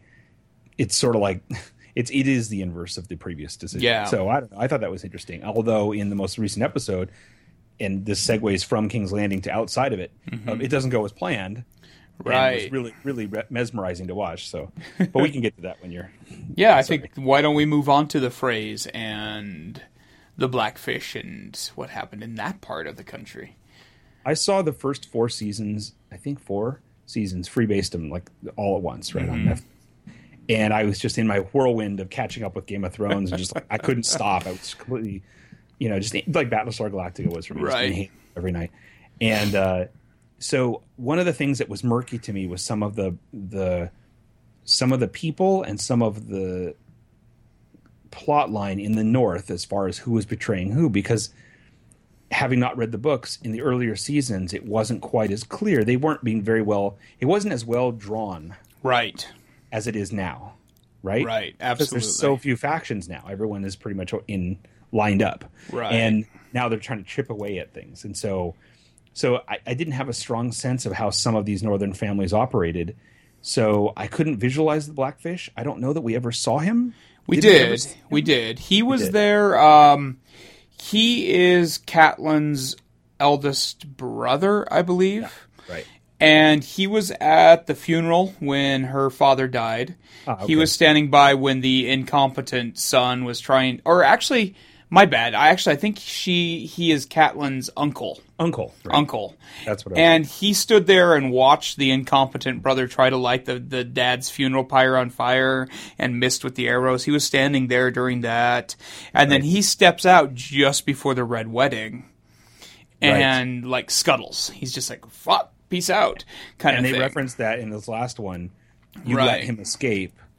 Okay, so I'm gonna I'm gonna be relying on your your savvy expertise in all things Game of Thrones to explain some of this because in the previous one, Frey calls the boys up and says, "You need to go back and take take Blackfish's castle. right. This is Bull. You need to take it." And he's got two sons. Sons? Um, I'm sure they're sons. He has like 12 wives and Yeah. countless, countless sons and lumpy, daughters. right. Yeah, weird, young, and lumpy. So, Mm-hmm. But of these two, were each of these two Those two were both at the red wedding. Uh, They were, and they were, they were knife wielders, right, at the wedding. Yeah, one of them was the one that stabbed the unborn, the the pregnant wife, Oh. and the other one was the one that slit the throat of. Okay, so neither Catelyn. one, neither one was the son that was getting married. Or the- Correct. Or the, daughter? It was the Oh, no. daughter. It was the Frey's daughter and the Blackfish's nephew that got married at the red wedding. Right. And didn't and what? It, remind me in the red wedding what happened after. So they do the they do the ambush and kill everybody. So what happens in the marriage room? Like, did they come out and kill that guy too? Or they don't he- show what happens. Like like they they send again. him off to to bed his new wife, and he goes upstairs. And as far as we know from prior to these episodes, we assume he was killed too, but they don't show anything. And then in these episodes, they're like, "Oh yeah, we captured him, and we've been holding him hostage this whole time." So that's what they've said. Yeah, they mentioned it like really in passing at one point in one of these two episodes. So okay, so so these two brothers. So what was the significance of him saying, "Go out, you two, go out and recapture"? Well, see, that's kind of interesting to me because basically one of the conditions of them doing the whole red wedding thing was that the Freys would get the castle, the the Blackfish's uh, Riverrun castle, Right. and apparently.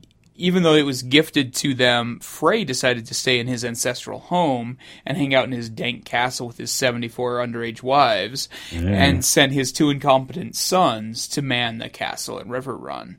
And so I'm assuming it didn't take much for for the Blackfish to use some backward sneaky way of getting into the castle and taking it back over, but they kind of gloss over that.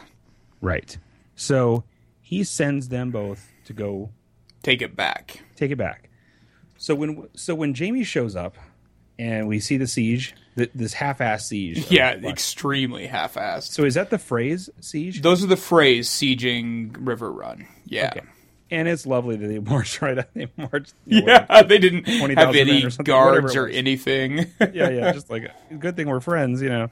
So so then, um, what got me really confused was they had black. They had an an, an heir or some sort of family member of Blackfish in a noose saying, "We're going to kill him unless you lower the drawbridge, or whatever." But he looked just like the brother, one of the two guys the Freys sent. he did. Uh, he was the one. He was the nephew that got married at the red wedding. He is. He's the one that they had been holding captive this entire time. And they revealed him at the end of episode five, and they're like, bum, bum, bum. And you're like, who's that guy? We haven't seen him for three seasons. and what did they say at the end of episode five? What do they reveal? Um, uh, they just they bring him or- out and say his name, and that they'll use him as bait, kind of thing, or threaten to kill him. I see. And so, I mean, really, that was the extent of the Freys plan. Was just like, well, we'll kill your nephew if you don't give us our castle back. Meh. Got it. Okay. So it was just a weird coincidence that he looks so much like one of the brothers. Yeah, yeah. because I found that really confusing. Okay, all right. So okay, that explains that. Okay, so And the Blackfish is just like, meh, I know you're not going to kill him. He's the only really chip you amazing. have.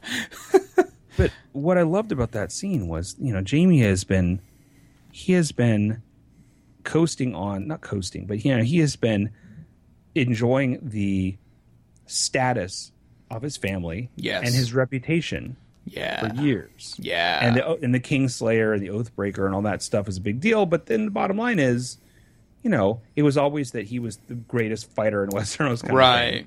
And now he's not because he lost his hand and all that, and so he's still, you know, he's riding on on reputation more than his current skills. Right. And so that's all dependent. It's just like anything. It's like you know, pe- people will. It's like the king that leads only because the people allow him to lead. Right. So, you know, here here he goes does the parlay and and and, and uh, Blackfish is like, I just wanted to get the measure of you, and now I'm disappointed. And he has to walk away from that. Mm-hmm. By the same token, though, I was impressed to finally see Jaime, like, in a general or in a militaristic status type thing where he actually takes control of the army and Yes, that he great that part was really nice to see. I liked seeing him not just oh I'm a fancy swordsman that's super rich. I'm also someone who's been trained to know military stuff and Yes. that kind of thing. Yes, and and also there was it, it was great to see the huge difference in culture and experience in financial status between this captain of the army or whatever general of the army mm-hmm. Lannister who bathes in gold melted Right. gold or whatever and the Freys who are just basically slopping around in right. everything smells like mildew, you know. like it's just really great how different it looked when Yeah. they marched in. And I was really enjoying because I love the costuming in this. Oh my god, show. this scene in particular had amazing stuff. All those focus those focus shots behind him, and you see the way the armor is all, is all sort of lashed together. It looks so and the, cool. the lions that are integrated all over the place. Oh, yeah. And this is easily the best armor he's had on the entire show. Yeah, And he's had yeah. some amazing outfits. And I found myself really fascinated by the blackfish's like Yeah. janky scale mail he was wearing too. I thought Sure, that was yeah. really cool. It looked like fish scales, which It I thought was did. really cool. So Blackfish. So help me understand where he falls in the clans. What family is he? He is a Tully. Okay, Um, he's Catelyn's father's Uncle. younger brother. right. Okay. So he doesn't like he didn't get Riverrun, so he's like like he's a duke kind of thing of that area, Sure. but he doesn't have any like land or claim necessarily. But he is the one before the red wedding. He is the one that Caitlyn was always, or Catelyn, sorry, was was very soft with. Like he Yeah, was super like, you know, holding affectionate like a with father him. figure. Yeah, yeah. Um, and so, what's the status currently with the Tullys in the north? Are they aligned with anybody? Who's leading them right now? Is it For the most part, the Tullys are dead. They almost all died at the Red Wedding. so But who he has in that castle right now is basically the army they have. who were the Tullys that died in the red wedding? Um, well, okay, so Catelyn's father died prior to the Red Wedding. Right. Then they had the entire group of like, I think if I remember right, uh, Catelyn's grandfather had two kids. She he had the Blackfish and Catelyn's father, Okay. and then she has the one brother who is still there and is the captive that they're threatening to hang or slit his throat or whatever. That's Catelyn's brother. That's Catelyn's brother, to the best of my knowledge. okay. I'm, I'm not 100% sure on that. I don't have my, Okay. my tome in front of me. Still doesn't matter, but Um, I'll take it. Sure. And then the I to my understanding Blackfish doesn't have any kids. So like all the aunts and uncles were all murdered at the wedding. So all that's left of the Tully line that's directly associated is that one brother and the Blackfish. so the Tullys were all at the red wedding because there weren't that many more Starks. And Well- Catelyn is a Tully Right. Before And after- right. before she was a Stark. Okay. Well, and it was a Tully wedding. I mean, it was okay. it was the heir to Riverrun getting married to Ah, the Frey okay. girl. So it. all the Tullys came out in force for that wedding. but it was supposed to be Robb Stark doing it, and then he reneged, right? Yeah, he went off and married the battleground doctor girl. Right, right. So this was the compromise rep, the compromise proposed to Frey Right. To save face. But here you can marry a Tully and everything else, so you'll still get what you wanted, which is the with the binding River of the houses and- and yeah. else. Yeah, right. Yeah. Okay, got it. All right.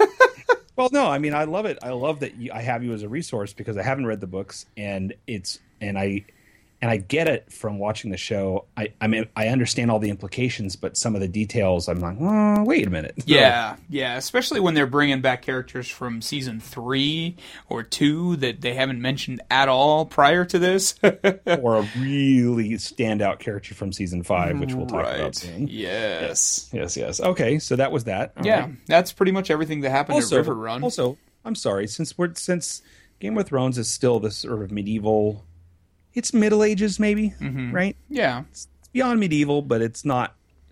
You know, it's Right. know, it's somewhere in there, right? they have pulleys, but not Right, steam right, right. engines.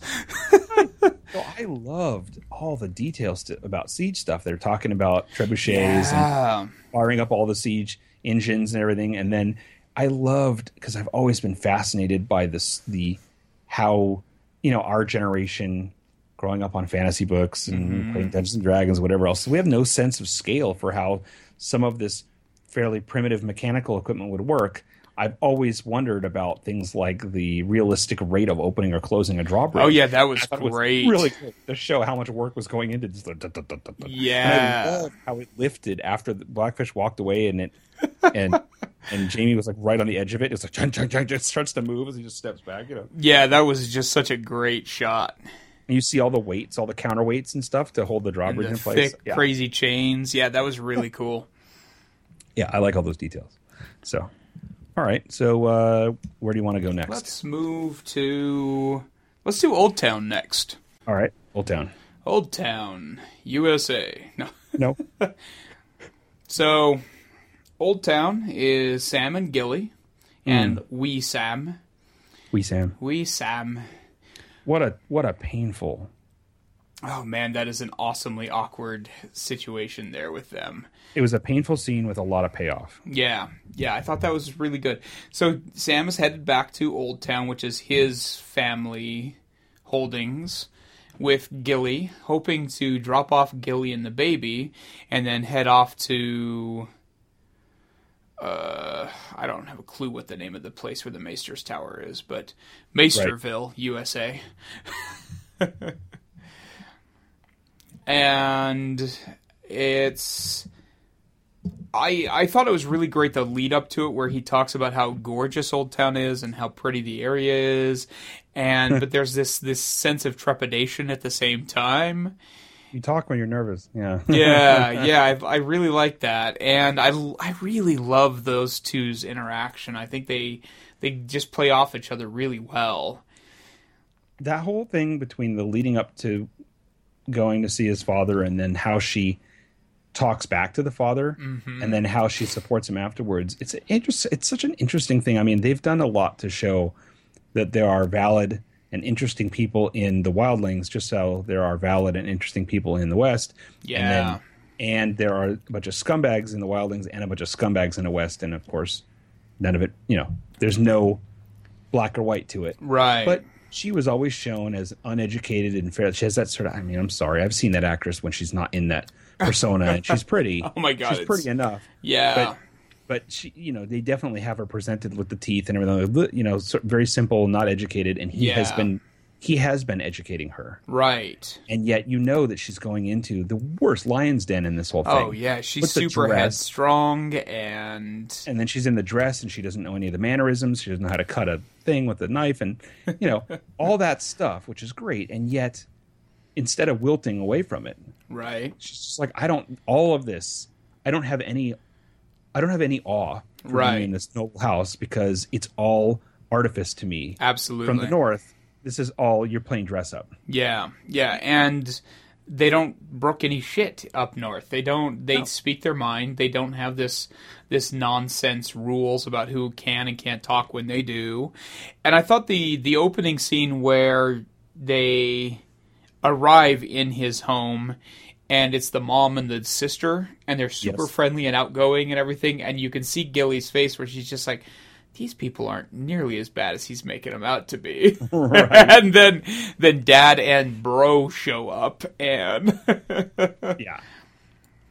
Now that was great, and so then when the dad comes, and they did some great casting here. yeah, really because he was the son of a bitch from A to Z. Like you could not. yeah. I could barely tolerate seeing him. He was so nasty. Yeah, he was just such a dick in every capacity.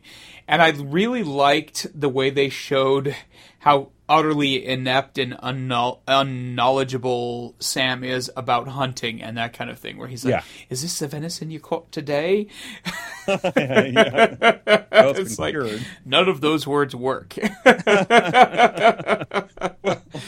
know, and then also I just love that that he's he's of course not only has he been not only has he been uh, sort of shamed out of the family and forced to renounce his stuff and all this because his dad's being a dick for no reason, right. and he is the rightful heir. Right. it's- he was all been forced out because his younger brother is Fitter. It's charming. Right. Charming. Right. What a weird, weird, awkward, surreal family dynamic. Yeah. all of all this stuff about um, you know siblings having competition with each other because the parents like this one or that one best or so, or so they believe and all this well here's I mean, it's not even a speculation Yeah.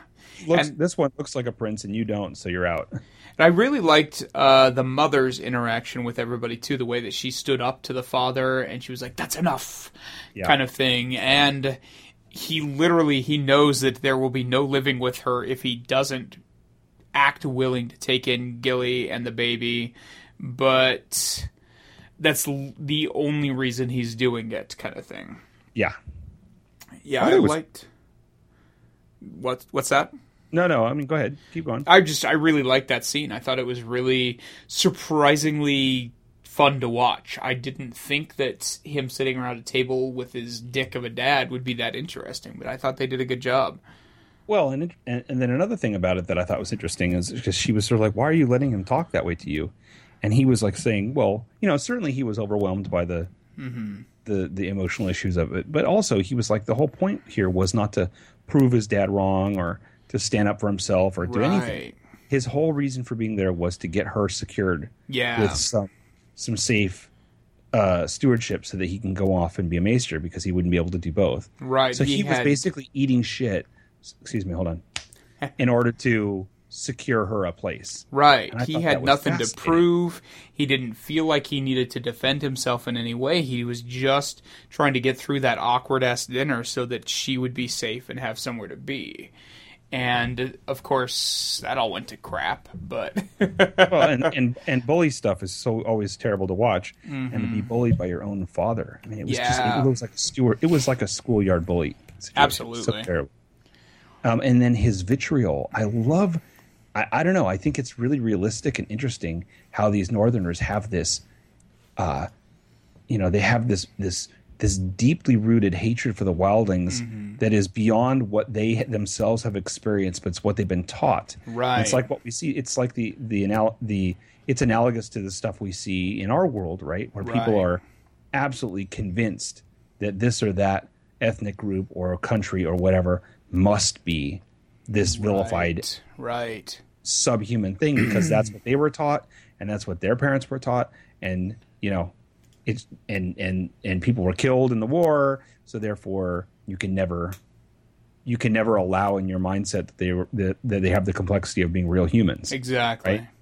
and uh, i don't know i thought that was really fascinating Well, the other How- thing that I sorry. Uh, no no no it, it happens again when the starks are are trying to secure uh, Right. troops for their army as they get that resistance because of the wildlings which is great Right. Well, and this was a uh, the other thing I really liked about this scene in particular was how much it drove home the fact that to people living in that area, winter and White Walkers is just a total myth. right And I really liked the way the brother was like, "Those don't exist. You're full of crap," kind of thing. Yes, yes, and you know, it's like this is a this is a this is a world where there's no way of having that kind of evidence. Right. They don't have any artifacts that they can bring back and say, "Look at this glowing blue sword or whatever that I found." You know, Right. this proves it. it's all about what you've seen, and then when you relay that information, whether people believe it. Yeah, you can't whip out your iPhone and be like, "See the video?" right and you know and we and we get this false sense of security as viewers because we're shown all this stuff and to us there's no question that the white walkers exist and that it's that they're all in, in imminent peril but it's interesting that you know it's sort of like b movies when someone's running around screaming i'm telling you there's a serial killer and he's like standing there with a machete and someone's like i don't believe you right. yeah, I- so I don't know. I think I, I I found it. I found I find these interactions immensely satisfying because either way, it's going to be um, engaging. If they align with the Starks, Yeah. then you're like, yeah, you know, loyalty. And then if they don't align with the Starks because you know, it's you know, it's, Reasons. it's- right? then you know, then then we get to see this this this whole thing about uh about these these centuries old hatred of these nomads. Right. you know, back to the European thing, these are the Vikings or the Visigoths or whatever. Right. Right. No love lost. Well, and I thought it was interesting they revealed that there's another sword, Valyrian steel weapon, Yes. that is now in the position of Mr. Sam Tarly oh, it's in his in his possession. in his possession. he I'm, took the position of putting it in his possession. yes, the position possession. Well, that whole thing where he came back and was like, "Nope." Yeah. Oh, that was so satisfying. But where are they going to go is my question. Yeah. Is he going to try and smuggle her into the Maester's tower? Good point. I don't know. So I don't know. I'm hoping he's still going to head that direction because if anyone's going to believe him and actually give him the information they need, it's the Maesters. But I don't know what he's going to do with Gilly and the baby now. Yeah, yeah, and it's un- and also to be fair, it's unfortunate because I really liked his mom and sister. I did too. They were very sympathetic seeming. Yeah, yeah. I'll be curious to see if that's the only time we see them or not. So that was it over there in Old Town, I think. Well, so he's on his way out. Yeah. um, and he's he's he's been emboldened by standing up to his father, and he's stolen the family sword, which is technically his by right, which also happens to be one of the few things that can kill a White Walker. Yes. Important plot points. Plot points. yeah, it was great. Uh, let's see what else. What? Where's my list here? So let's see here. We've tackled Old Town. We've tackled Dothraki Town. We've tackled King's Landing. We've covered Riverrun and the Freys. So all we really have left, we've got North of the Wall. North of the wall. We have Braavos with Arya. And, and we have the Star- and the Starks attempt to rally right. people to them. We've got the Starks, and we have a little bit of action going on in a valley somewhere. All right. So let's let's go ahead and do the Starks. Let's let's Okay. find out what Jon and and Sansa have been up to.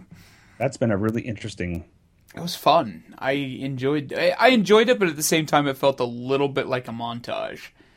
It did, but at the same time, I like that. Um, I like when things don't go according to plan. Yeah, and it's interesting that it's not working out as they had hoped. And they knew it was a, lo- a long shot, Right. But it's interesting that it's not going as easy as they had hoped for a couple of different reasons, for different reasons in each case, right? yeah. They're cruising around, trying to see if the North remembers and if they'll join them in their quest to take back Winterfell.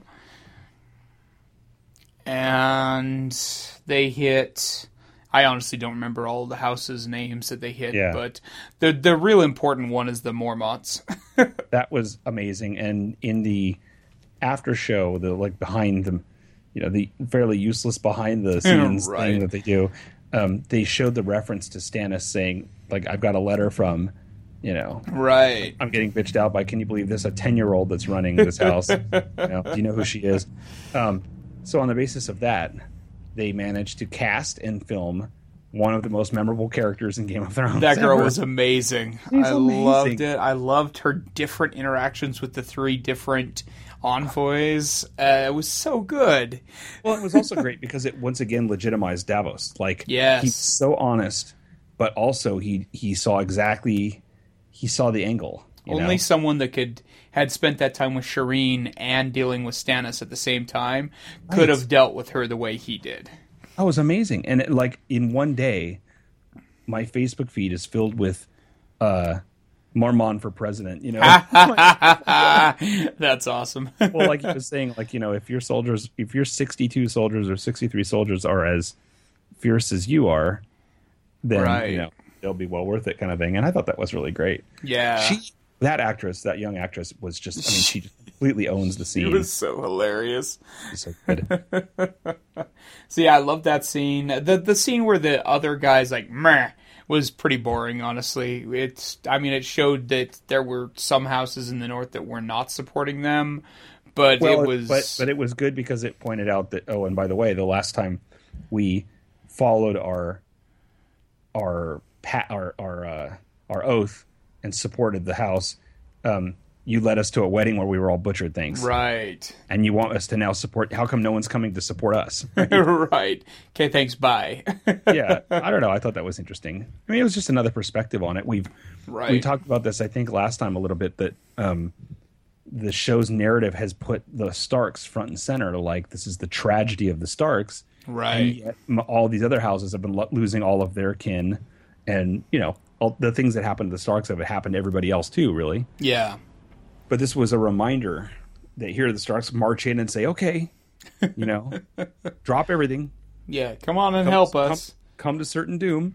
Come come And join us and yeah. the the giants. Oh, and that scene was good too, where he's actually convincing the wildlings to join him. That was a great. That scene. was a great scene. Anything with Wun Wun, I'm super happy to Oh see. yeah. Oh, he's so much fun. and of course, I can't get through those scenes without thinking about uh, um, Tormund in the, ho- the the Days in or whatever it is.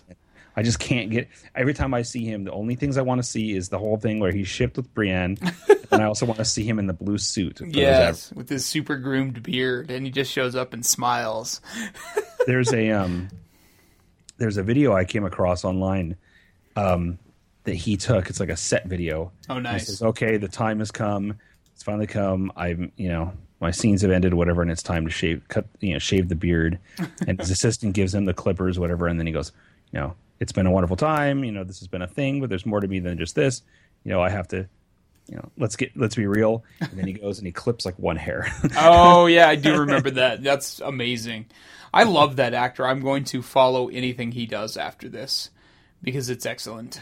Yes, he ought, he brings it with him. Yeah, he's got so much personality.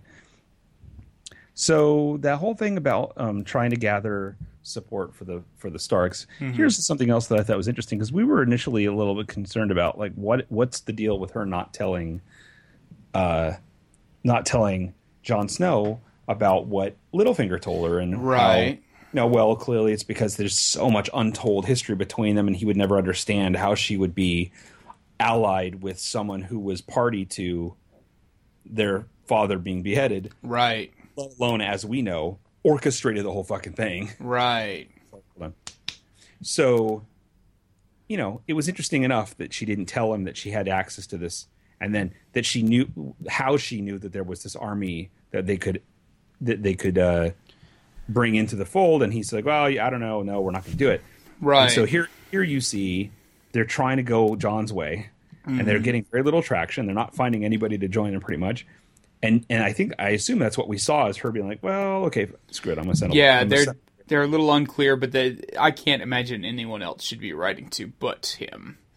Well, and so that's that's setting a stage. It's continuing to set a stage for a conflict between, like, sort of a power conflict between Jon and her. Right. Even though she's asked him for the help, there's a interesting gender politics here, which is that you know, of course, that means Oh. I need a man to come and and do this for me. But in fact, and so he's just automatically slipped into that role. I'm going to be dad. Right.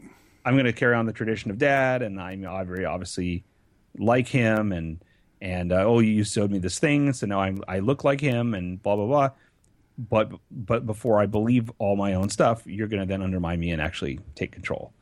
That It's actually did just remind me that there is another Tully floating around because, well, there was because Catelyn's sister was the queen of the Eyrie that Petyr threw Oh. out the moon door. Right, right. I'd forgotten about that. So does that mean that that he is a Tully? No, because he's a Well, no, she was a Tully. She was Catelyn's sister, Ah, but she married Jon Arryn, who was the Hand before Right, right, Stark. Right, right, right. And so, yeah, I mean, so I guess technically speaking, the Aries should be loyal to the Starks anyway, but it's Petyr now, so who knows what he's doing. Come and see, come and see. God, I love that guy. I don't want anything. I, I don't want any of the things he deserves to happen to him just because I want more at I know that's what I was just thinking too. So yeah, I think that was the the extent of below the wall in the north. Should we pop up over the wall to the couple of interesting scenes Yes, in the wild? yes. Wild scenes. Let's do it. wild scenes. So we had Bran and Meera escaping oh. or trying to escape the the others Right. north of the wall there. Her dragging his lanky ass through the woods. That hopeless. that hopeless thing. So wait. Okay. So I lost track. Yeah, you're right. So that was that whole reveal was a major uh, book plot point that George, your mug, R. R. Martin, Yes, arr, insisted. arr. Cold Hands is not going to be Benjen, Right. and then he is. Yeah, I'm curious about that. I, I'll be really curious to see if that was just him giving people shit, or Right. if that's a show creation and they've combined two characters again.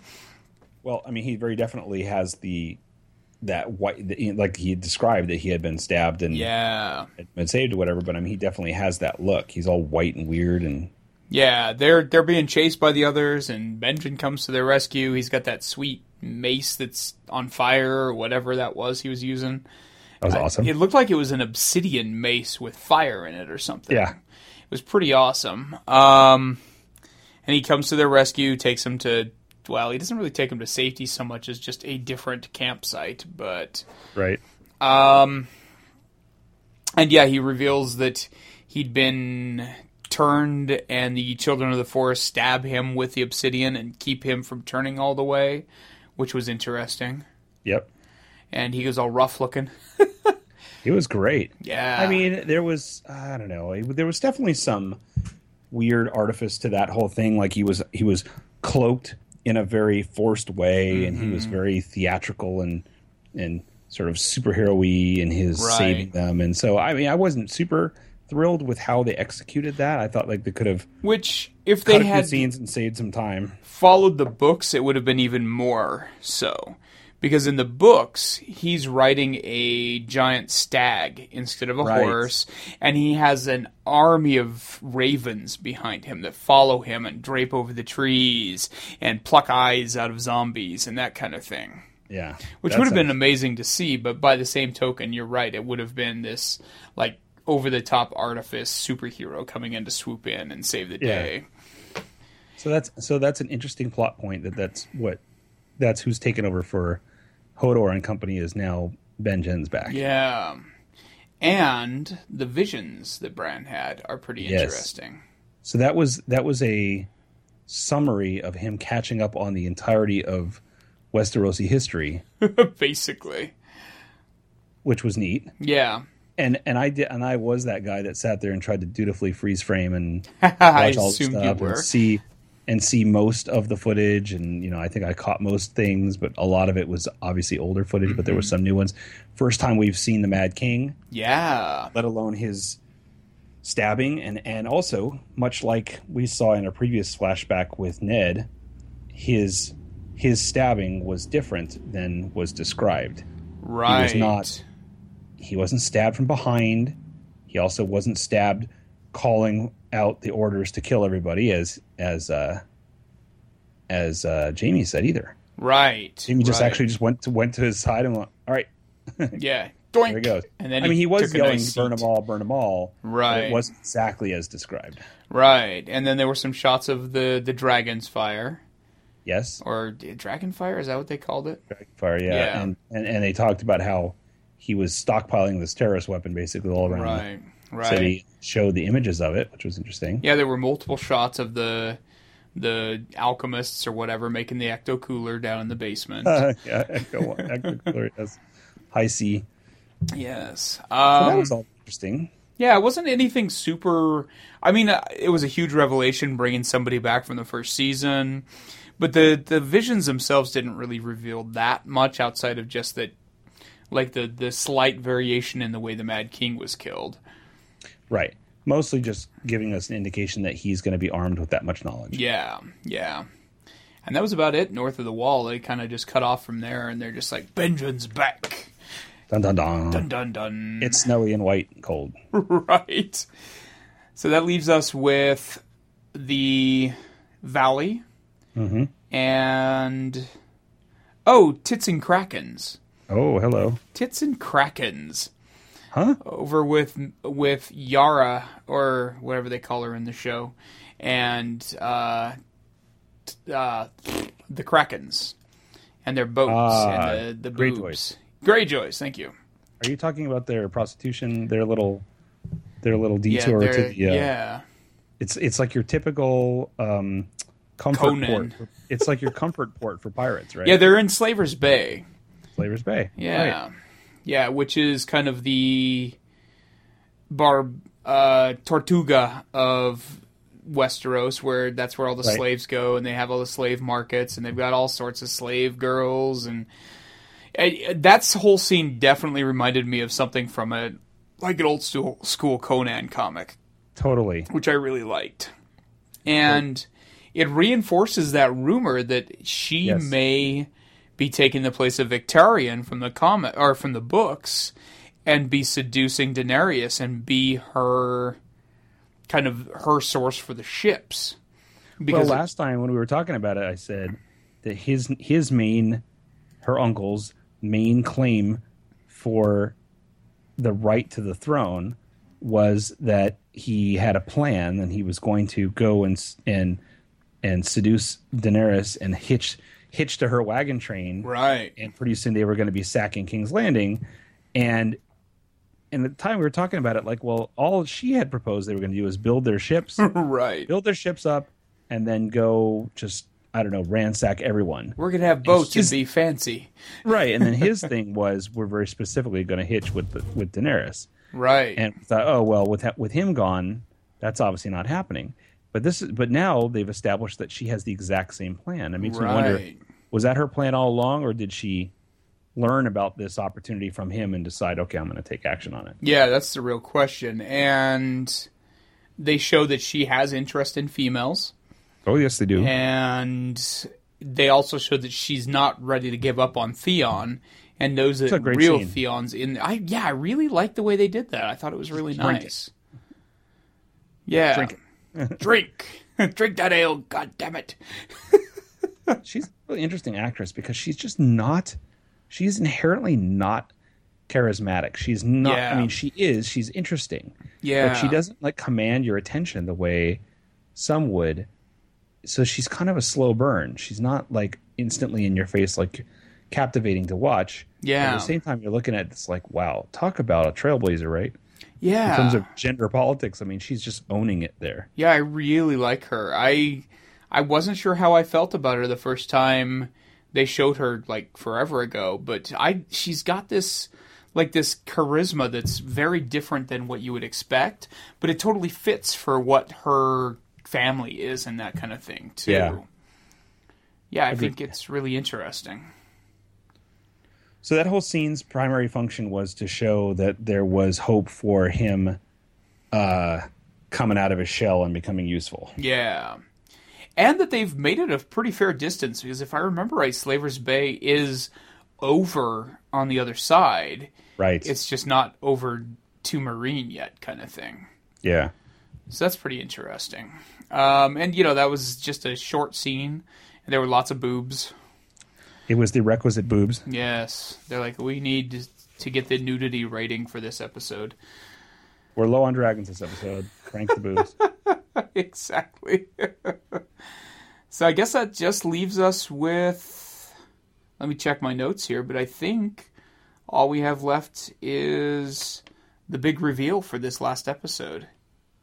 Do do do. Yeah, looks like it. So we have a nice little valley with Mr. Tits and Dragons himself. Okay, so this was the first time that I can recall that we had a opening sequence before the credits. Am I wrong? I think so. I think that was because typically they have a previously on Game of Thrones. Well, and they did, but this and was the first then time. they go. right. I'm trying to remember actually now that you say that because I almost feel like the uh Bran one was. I may have so. to rewatch and see. I can't remember, but I do think this might be the first cold opening that Game of Thrones has done. It was very effective, Mm-hmm. and I was laughing to myself because it was like talk about talk about um, our discussion of hap- things happening in the books directly spoiling. It's you know it at least as it started out. I was like, well, it's exactly as Chris was saying. Here's the priest that's been hiding the you know hiding Clegane. Uh, and then it goes very differently from the books, I would assume. Yeah, yeah. Like none of this has happened in the books at all. I mean, they. Uh, if I remember right, in the books, the priest is at a monastery on an island, and there's other priests and acolytes and that kind of thing. And there's rumors that there's this big grave digger who's far larger and stronger than a regular man. And there's So in the books, is is this is uh is the Hound that imposing? oh yeah, he's like He's not mountain imposing, but he's He's not mountain imposing, but the mountain's like seven six or something insane like that, and the hound is well over six feet. Well, because in the show, he's known as he's implied. He's known for being just he's just a big guy who's tough to kill. Right. He take a lot of punishment. But the actor himself is not like he's towering over everybody. Right. Um, and you know he's six six in real life. The actor is. Is he really? Yeah. No shit. Yeah. Um, Punch myself. the mountain is reported as being eight feet tall. In the story. in this in the book. And then yeah, it looks like he is somewhere over six and a half feet tall because they um George R. R. Martin says that Jaime's six feet tall and that the hound is taller than him by a significant margin. Wow. So yeah, he plays somebody that's about six eight, six six, and I the actor that plays him is six six. So he's pretty accurate height wise.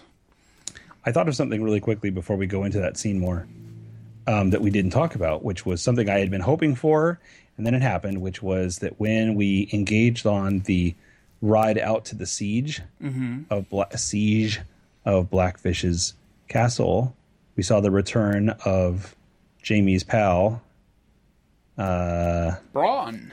Ron. Yeah, that's true. Uh, we didn't mention him at all, and he was really great. Yeah, he's as as usual was was entertaining. Just don't. Yes. Lannis just always pay their. Just don't. You yeah. promised, you promised me a castle and a beautiful wife, and you gave me. uh, he gave me the, the fat dumb girl and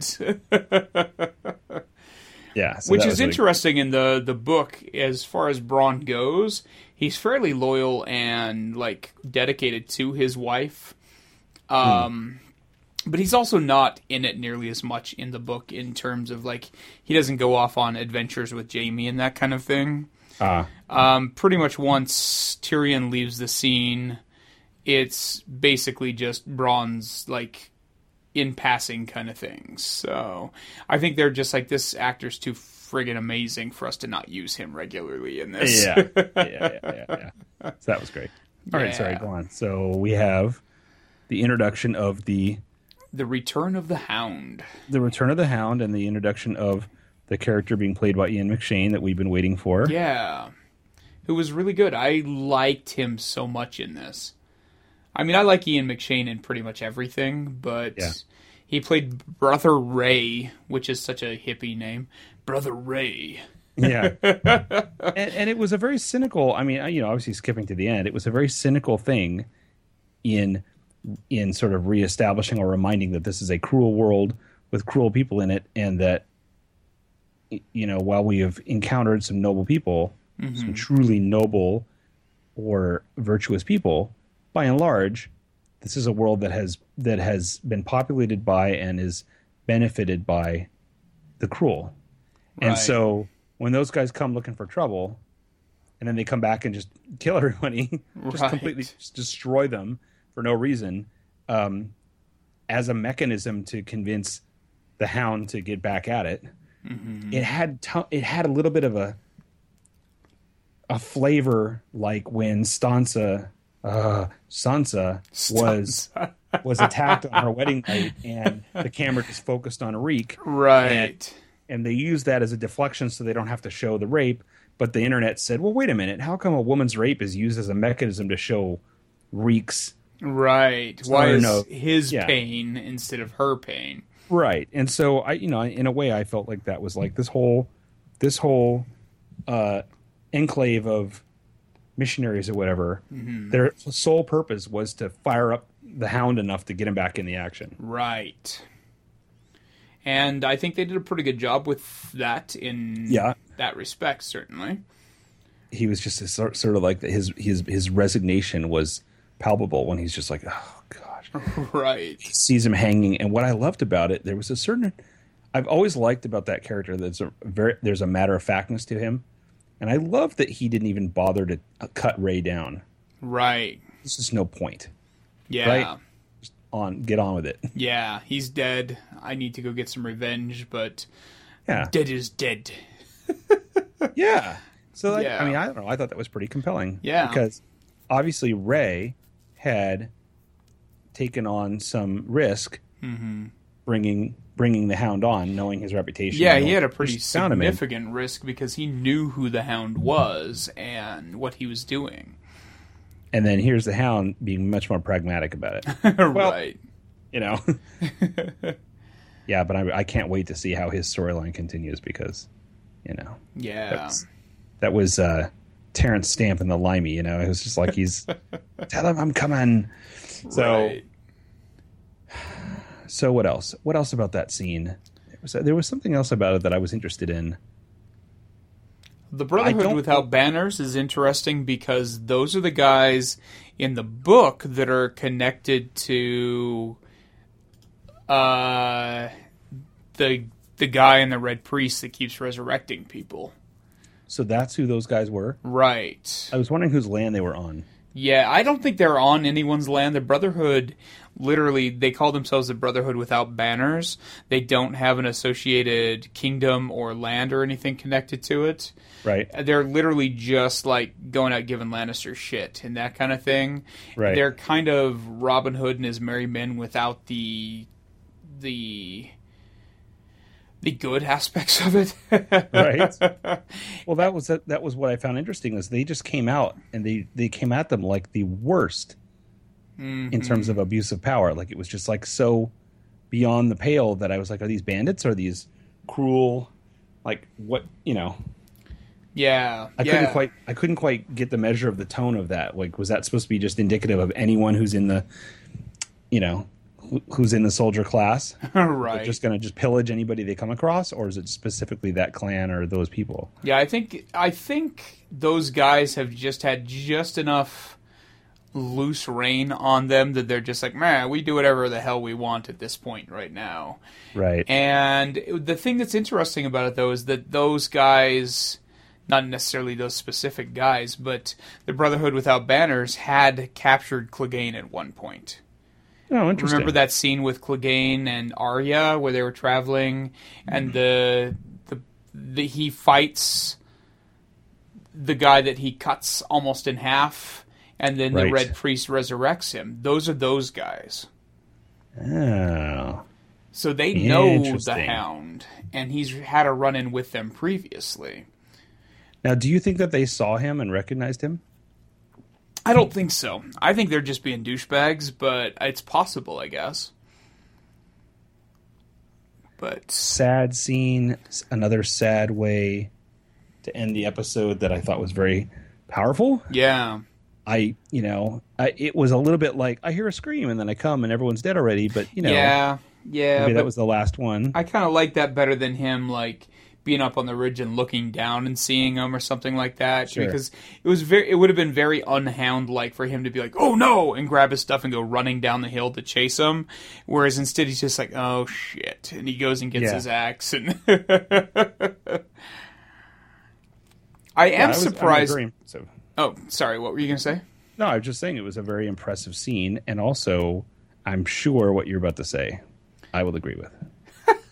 No, I know. I'm I- sure it's the same thing I was going to say. I was kind of surprised that he didn't. I assumed that he was going to walk over and pick up his old beat up helm, his hound helmet, instead of the Oh. axe. I thought that's where they were going to end it, was him picking that up instead. But the axe Well, works. Did he have his old helmets there still? Was that a problem? Well, there? I'm assuming that they probably. Because he was wearing his armor when he was knocked off the cliff and everything. oh, I see. We hadn't seen it yet, but you're saying you just figured that was going to happen. Yeah. I, I just thought there was a certain utilitarian urgency about picking up picking up an axe and going at it. I did like that, yeah. Um. So, I, okay, so what I was going to say was I thought it was surprising that after all the hubbub about Ian McShane being on the show, One he was episode. one, he was a one episode guy. right. Yeah, I was really surprised by that too. but I like that because it's sort of like you know whenever you have a, I mean there are exceptions to the rule. I think the most the the, best one that comes to mind is you know uh, Steven Seagal being taken out in the first act of that whatever that generic movie was. Right. Where he's he's he's first billing he's first billed on the movie and he's out in the first act. That was the same with Scream and Drew Barrymore too, where they're like, "Oh, Mm. Drew Barrymore's in this," and then she gets killed by the smiley faced ghost guy, whatever the fuck his name was. Oh, I didn't know. I, I haven't seen that, but I didn't know that that was the case. I didn't know that she didn't survive it. Oh yeah, she. Uh, they advertise her as like being the star, and she's killed in the very first scene of the movie. Oh, so when they call and all that Yeah, stuff. do you like scary movies? And then she dies horribly, gets stabbed to death, and then the movie starts. oh, interesting. Yeah, it's super I like that. Yeah. Yeah, Scream's a good movie. I know you're not a horror fan, but No, but we've got in culture, we've gotten to the point where Scream is now classic. It movies, is. You know, yeah. But yeah, I I really enjoyed the way they brought him back. I kind of like that they didn't tease us for any longer than they did because there's certain things you can do in literature that you can't do in television. And one thing that you can do is keep the mystery about a person going for a lot longer in literature than you can in TV. There's not like you could continually have the hound just like, oh, look at this big guy carrying the log but not showing his face. Oh, look at this big guy's hand chopping wood but not show his face. Kind Right. of thing. and you know it, the the the Carlito's Way aspect of this, where he's just you know they keep you know reeling me back in, Right. Hold me back in, whatever. I I like that about it, like that he has been like he's been trying to just toe the line, Yeah. but is unre- but is not expecting it to work, and he's even warning the priest, you know, right. and then it happens as he feared. And I love the him And carrying so that giant log by himself. That was Oh, yeah. such a great shot. but yeah, So- that was. I think that's it for six and seven. No, it's not. We What- got something major. forget. Something major. What? One of the most Tom? impressive scenes in the whole thing. What are you talking about? Arya got knifed. What are ya? Arya. Who are you? Yeah, that Dude. was. Uh, yeah, that was pretty interesting. I don't know where they're going with that entire Arya stuff.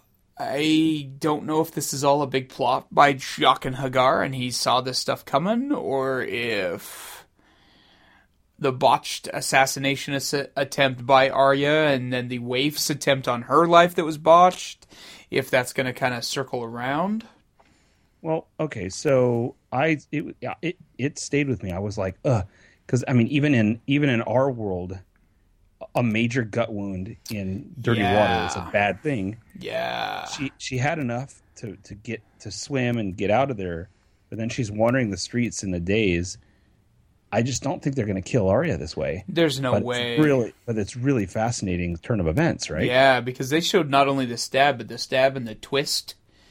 Oh yeah. And yeah, I I'm really curious what's going to happen there because Jaqen H'ghar laid out that very specific rule about assassination and about how if you fail to assassinate, then you you have to bring a face back or it's your face kind of thing. Right. And now the waif has failed her assigned That's assassination. a really good point. I didn't think about that at the time. I was thinking, I was actually just critical that why is it that Arya wasn't on her guard better? When an old lady walks up to her when she's been hanging out with chameleon assassins, No shit. why would she let someone come up like that? But at the same time, you know, it was really just like from behind. Right. And she was all cocky because she had Needle now, and she booked Passage, and so I think she was just like, "I'm cocky, I can do anything," kind of thing. And, And that had been such a fun scene with her booking the pa- passage and being all like, you know, yeah. no, you're going to do it on this schedule and you're going to do this and this, and here's another bag and you're going to get it when you get me there. And then that skillful yoink as she walks Yeah, off. yeah, yeah, yeah. You get these when we get on the boat. Uh, she was, it was, it was so great and empowering until it wasn't. Yeah. Yeah, I'd be really curious to It see. It was realistic though. like I- I'm assuming she's either going to go to Jaqen H'ghar or she's going to go to the Mummers Uh-huh. and join up with them, and they'll maybe bring her back to life, that kind of thing. Because Who's the they, mummers? What do you mean by the mummers? the actors, the oh, oh, the the right. troop that she rescued the lady, because the guy that plays the main mummer in that, the the the the, the older dude, Yep, he's a well-known actor. he's a well known actor, and he's hardly had any lines at all. yeah, he definitely has more to do. Yeah, I'm really and also wondering. that whole plot twist had to, that whole plot had to be more than just satirizing or just show what the people thought of the I agree. of politics of the throne. Right. I'm really assuming that the mummers are working with Jaqen H'ghar.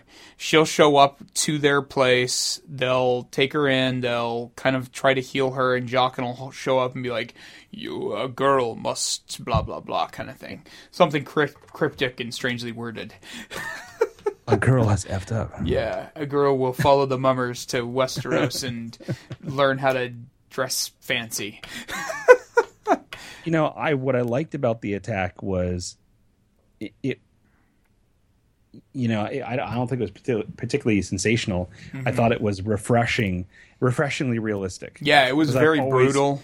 Yeah, I've always been sort of of the mind that when someone's out to get you, it's sort of like when we used to, when I've done those battle royale art competitions with that one website, and you know, I had to sit there and try to rationalize how this character or that character would win a given battle, and and I'm sitting here and I had Iron Man, and I think, well, if I were to try to imagine how, what the other character would do, how would the other character get a drop on him? And I'm thinking, it's a, it's called a 50 cal, Right, You know, exactly. from- or it's the it's the it's the super sniper rifle from a mile away. Yeah. Or it's, or it's poison on the lips, right? There's a thousand ways you could get to Tony, Yeah. and I, and I used that in my competition entry, right? I had I had the wasp seduce him and then get him when he was out of his armor. So, uh, I liked the vulnerability. I liked that they had built her up with her confidence and her skill set and and everything else, Mm-hmm. and then she got taken out. Just Yeah, I like the the lack of the Bondian theatrics. There was sure. the lead up and the the chase scene or anything like that. She just walked up and shanked her. the Bondian theatrics. Indeed. Yeah, so that was that was really interesting to me. yeah, yeah. I thought that was a really strong way to end that episode. I liked that it was just bam, is Arya going to live or not? And her just staggering down the street with blood dripping from her gut. That was just solid. And it looks it looks serious too. Yeah, it doesn't really does. And man, are people going to be pissed if that is how they kill her after all they've done to build up her story, and they're just like, "Oh, nope, ha ha ha, she's dead." Yeah. totally. So, do you so what do you think's going to happen in the next one cuz I watched the in the next episode thing but I didn't really have a sense of it. Well, it's pretty clear Brienne shows up at Riverrun, Right? and her and Jaime have some conversations. I'm assuming they must have sent her that way to try and recruit the Tullys to uh-huh. Jon Snow's cause, Yeah. and she gets there to find a siege going on. right. And so there's going to be discussion there. I, I honestly don't remember anything else about the previews. I don't even remember who else they showed. Well, this this show's always had those kinds of previews where it's like, well, on the next episode, oh, oh, oh, Right. that's it, you know. Like the old Downton the Downton Abbey, I don't know if you ever watched that, but their previews were always ridiculous. It was like I don't even know who they got to. It was a joke with my wife and I. Like, who did they pay to do these? Because it's like they had stock footage only to work with. Because Right. like, on the next episode, people will gasp. You know? Because we literally only have three episodes left, right? We have eight, nine, and ten. I'll say it. Makes me must- sad.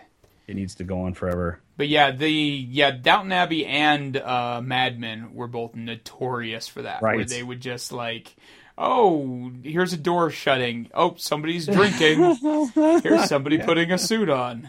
I can't believe you. Shut your mouth. On the next episode.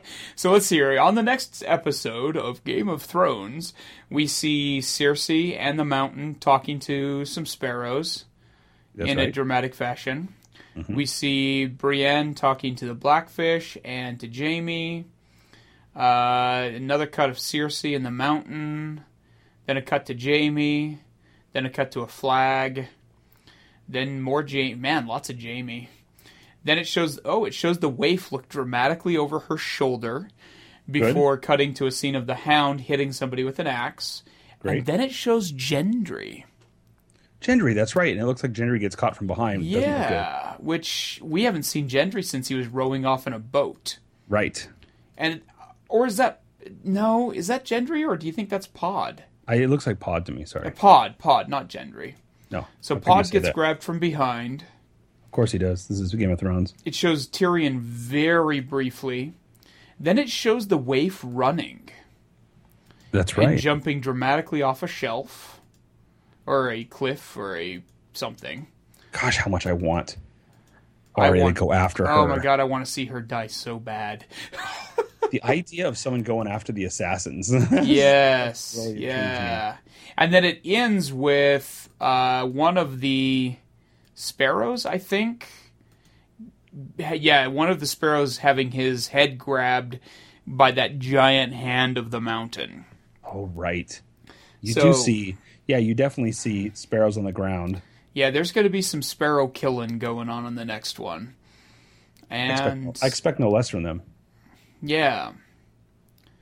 Yeah. I I can't wait to see some head smashage. Oh yeah. Tune in next week for. Yeah. And you could you could do the sound effect that you did that one time in our previous one where you Yes. actually got a sample of the head smooshing. So that's that's next episode. Uh, we will be reviewing it in two weeks' time, though, Yeah, that's because right. we're gonna do something else. Probably X Men, maybe X Men and Nice Guys on the next episode. yes, And I think that that would make sense. Yeah, if we can get to both of those seen, I'm gonna try and find a way to get to Nice Guys before we record again. Excellent. And then we'll talk about episode eight and nine on an episode, and then we'll cover the finale on one. I think. Yeah, probably so. Yeah. So that was our sweet double feature of Game of Tolls. So, what was your red tentacle moment? Okay, so here it is. Red tentacle moment. I deflect to you. What was your red tentacle moment? Because I'm on the fence. I've kind of got to give it to the. Honestly, I've got to give it to the costuming on the scene with Blackfish and Jaime because I was like, I rewound and watched that scene twice just to watch the outfits on that scene. I was blown away by how good they looked. Yeah, yeah. I think on the episode six, my red tentacle moment was the tension when the army, when the uh, Tyrell army, led by mm-hmm. Jaime, marched in, thinking that they were going to be just, just basically just storm, just steamroll right on in and take them out. And there's this small number of, there's a fairly small number of sparrows Right. and you think they just think that they own it and they march in and they're flanked by high walls this completely like neck to neck packed civilian Yeah. population that's all pro sparrows and then the sparrows are up on the high ground and the horseback you know being on horseback in confined quarters doesn't work and there's that No. all that long periods of stillness where all you hear is the nervous horses and the shuffling and the chinking of armor and i just thought that whole tension in that scene was just the best Yeah. that episode and then uh on the on uh this this one from last night I, I have to give it to Mormont. I, I just I love her so nice. much. Everything about her just was just like talk to the hand, and I just loved it. Yeah, I rarely like child actors. No. But this show is so good at finding child actors that I genuinely enjoy watching. Or, and or you like what you're supposed to like, and you hate what you hate. what you're to- right, right, like the waif and the king whose name I've forgotten already because he choked to death horribly. Oh, uh, Joffrey. Joffrey. Yeah, the the ability to find a child actor who can be so immensely unlikable so well. Yeah. All right, on. Um, so should we Well, move so- on? yeah. Let's move on to uh, what our planned plundering. Planned plundering. Do you have any planned plundering in your future? I'm still trying to get caught up on Deadwood. Um, so you never saw Deadwood? Is that what's happening? Or you I have seen the first. Uh, what is there? Three seasons of Deadwood. Uh, yeah, maybe. Yeah, sounds about I, right. I have the first two. I've never seen the third. Huh. And it's because their their friggin' DVD sets were so ungodly expensive uh, all the time. Ah. I mean, you couldn't even used. You couldn't find them for under seventy bucks a piece. And so I'd always like I'd found a couple of them used, and I'd had them. But now that we have HBO now, I'd like to rewatch the seasons. I'd also like to see season two of American Detective. But Oh. we're also only keeping our HBO Now account through the end of Game of Thrones, which means I've got a lot of watching to do if I want to actually cover that. well, yeah. Um, so yeah, True Detective. I mean, I definitely would encourage that because I've been one of those vocal minorities that are saying, you know, it wasn't as bad as everyone said. I- Right. I, was aiming. It was sort of like lost in a way. I was, I was building in my head and expecting a layer of of of importance to things that were happening that didn't manifest. But at the same time, mm-hmm. I'm not sure that I would say that it deserves the criticism that it got. And we'll see once you've watched it whether that's your that's your takeaway or not. But for me, I do I do think it's worth watching. right on. So what do I have for me? I have I have written down Preacher Unlock. So the problem is there's an app on the Apple TV for AMC, Okay. just like many other apps that are are uh, broadcaster specific. Right. And when you go to access them the first time, you have to unlock it using your cable credentials, right? Ah. which I may or may not have of my own. and, and and so then when you do it, it gives you a list of PBS and these things. They just want you to sign in, for some- Right. for right. whatever reason. I think it's for demographics purposes, but but for the stuff that's based on cable, you have to pick the cable provider that you have, and then you enter your username and password. Ah. So in all of the other on well, it turns out that there's a small number of them that are like this, but you know, on most of my apps that I go to activate, uh, kids want something from that one or whatever, so I go to activate it, and I can pick Comcast, Xfinity, which is the provider here, no problem. AMC, Comcast, Xfinity is not in the list. Really? So then I went online and looked at it, and apparently it's pro- it's provider by provider in specific markets where they decide if they will or will not allow certain content be in certain delivery systems. well, that's apparently- bullshit. yeah, so apparently Comcast here, if you go to the iPad app for for AMC, Mm-hmm. you can you can log in and you can watch the stuff. Okay. But the Apple TV app, it does not allow. So there's something specific about the rights agreement for distribution that AMC has written in that they can do it the one way, but they can't do it the other way. Well, that's crap. So yeah, so on the one hand, I, I need to try again, just at the very least, doing it on the iPhone or, or the iPad, and then and then screen sharing it to the TV. Right. Just work. Uh, also, I looked up online, and someone someone had posted a hack of how you can change the pathing of the URL um, and force it to activate it. okay. So I'm going to test it. I'm not sure if it's going to work because the problem is Preacher pilot episode is available for free, but they've loaded it with ads and not just a few ads, but like five right. two minute or four minute sections of ads. Yeah, ads. I literally gave up watching it. I Yeah. watched about 10 minutes of it and I was like, screw this noise. I'll find a different way of watching it at some point. yeah, it just I, it was it was completely unbearable to me, and so on the basis of that, I want to, and and then also when I went and finally logged into Preacher to watch it, I was so tired that I couldn't really, fo- you know, like I. I- I have a good memory. I have a mental image of a lot of what happened, but I wasn't enjoying some of the nuance as much as I could have. Right. So I want to go back. I want to go back and watch it again and try to get a better sense of that stuff. You know, and, and also I don't know whether it was the the method that I was using at the time. Like I don't remember if maybe I was uh had earphones down low, or maybe I was using the speak the the the my little sound bar, but I had that down. Mm-hmm. Whatever reason, I could not make heads or tails of Gilgun's really? dialogue. Yeah, like Interesting. it sounded like marble mouthed. It was like the sound mix was flat, like the sounds of the sound effects in the plane were as loud as his dialogue, and I just couldn't hear his dialogue. Interesting. So I want to go back and do it again just so that I can, you know, just so I can track more of what he was actually saying. Right. Um, it is interesting though. You you again have wasted your time and not watched Misfits, but he's using he's using a straight up Irish accent for Cassidy as he's supposed to, Right. and in Misfits he was using an EastEnders accent, and it's you know just interesting. these these these UK types are really good about that. Yes. But anyway, so I'm excited about that. I want to see that again.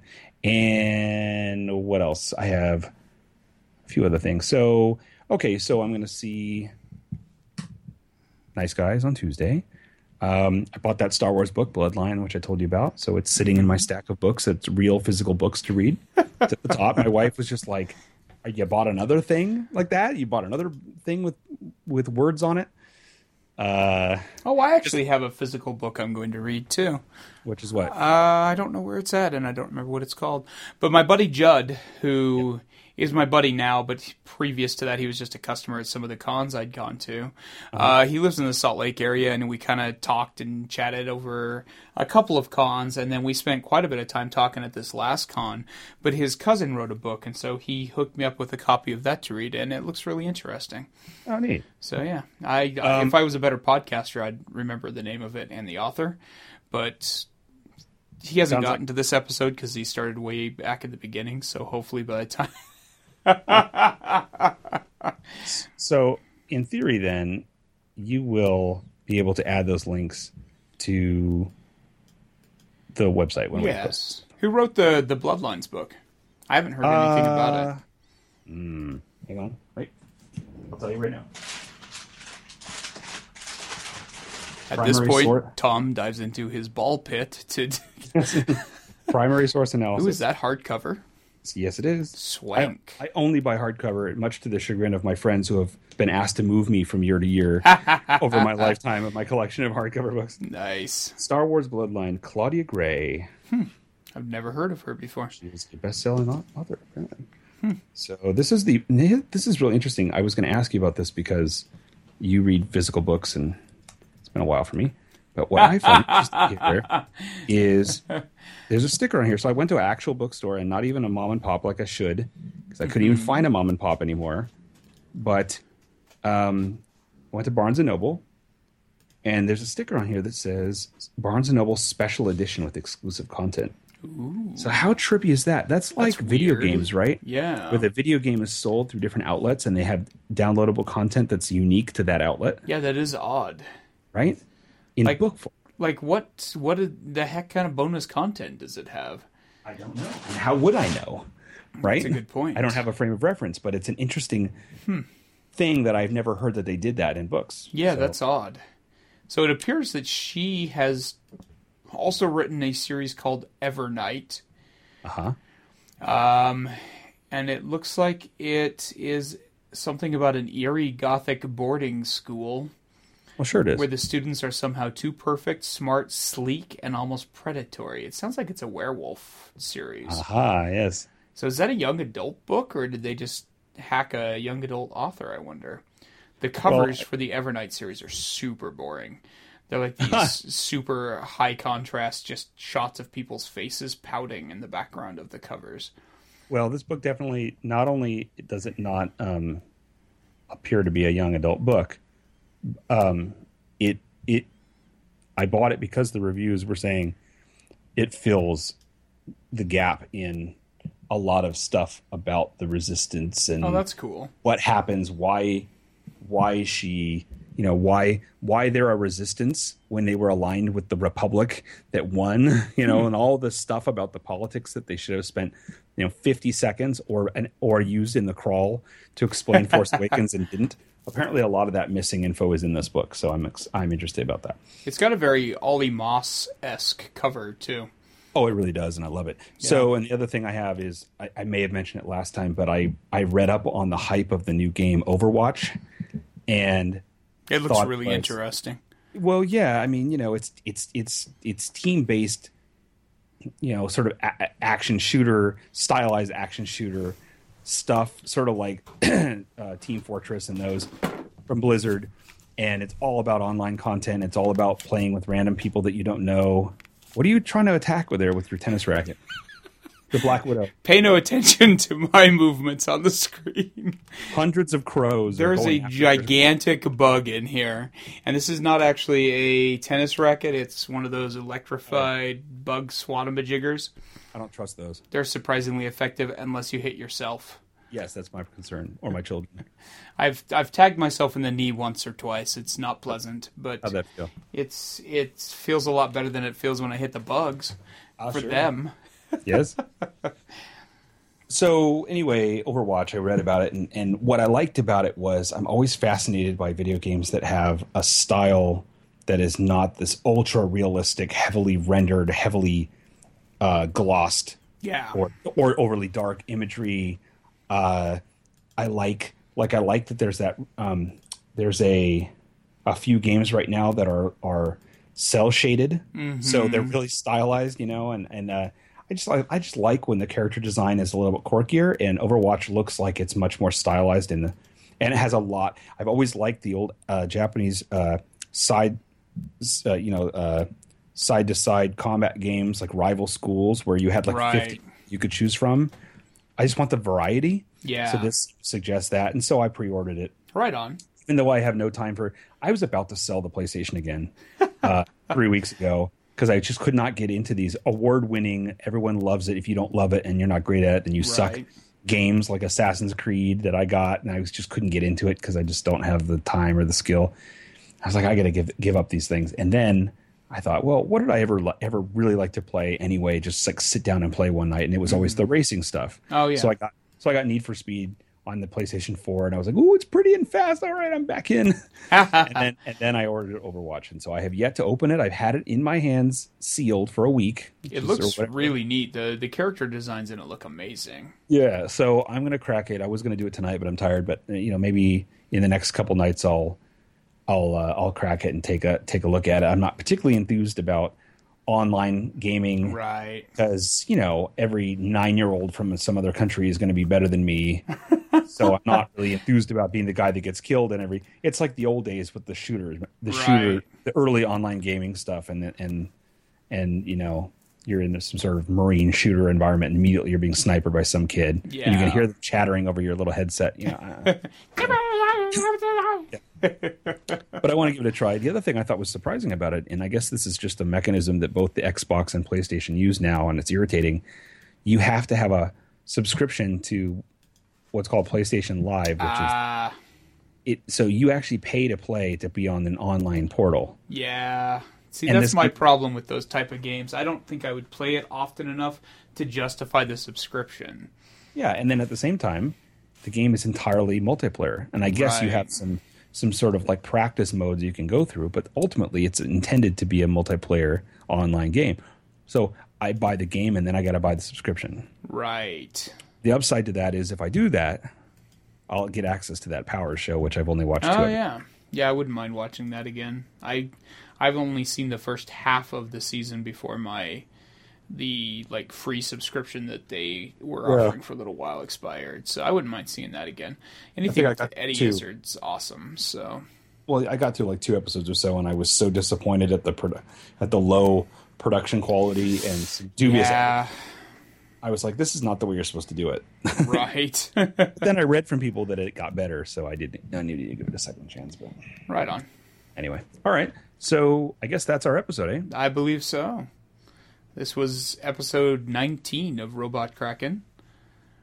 Where has the time gone? Uh, into movies. mostly. So next time we're going to either talk about Nice Guys and X Men, Mm-hmm. if we can get those both, get you watching both of those. We'll those. definitely get X Men. We've already got our tickets for that. So X Men will be a plus, yes. I'm just Yes. not sure if I'll get a chance to see Nice Guys before I have to go to Denver Comic Con, but we'll see. You try hard. Um, okay. I'll, tr- I'll try hard with a vengeance. So I guess I would say this has been Robot Kraken, yeah. That's brought a- to you by your friends Tom and Chris. Where can they reach us?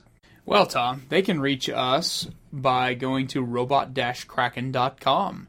That's a great site. It is a great site, and it's where you can find pretty much anything you need to know about the world of nerd. Yes, sir. You can also write us an email at salty at robot-kraken.com. And we have a Twitter, right? We do have a Twitter, and that one's just Robot Kraken. There's no dash. It's frustrating.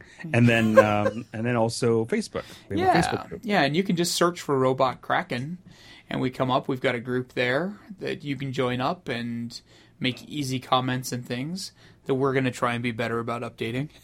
Well, yeah, and then so when you go to the website, you'll see.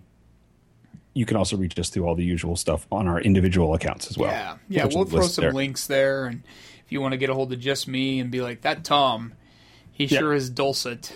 Yes, you can. I encourage it. I mean, ultimately, this is a podcast of two of two pals who are artists, who are independent, small time artists.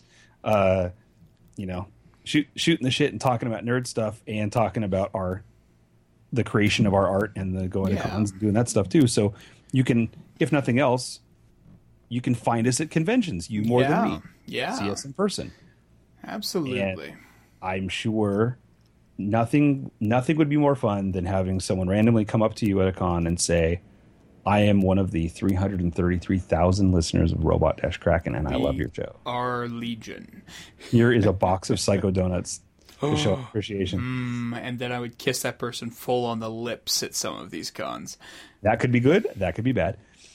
Here's a bacon. Here's a bacon based pizza. Yes. So anyway, I think it's time to put the Kraken back in its cage for a week.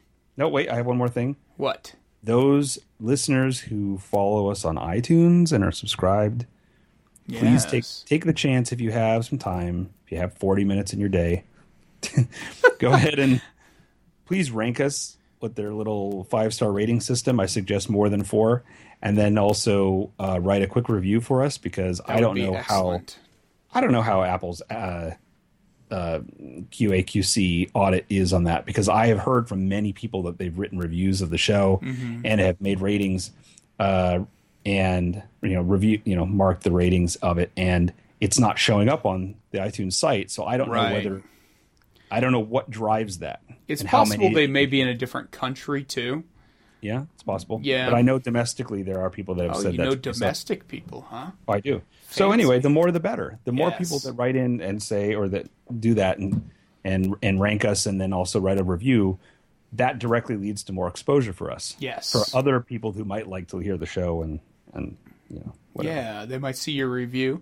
And you know, if you guys review us, we'll read it on here. Ah, that's a great idea. Yeah. Definitely. It could it, it could be a great idea. we'll read it good or bad. okay, so should we unrelease that Kraken? Yeah, let's unre- unrelease the oh, Kraken. Just- check, check, check, check, check, check, check. yes. All right, thanks for listening. Have a good night, everyone.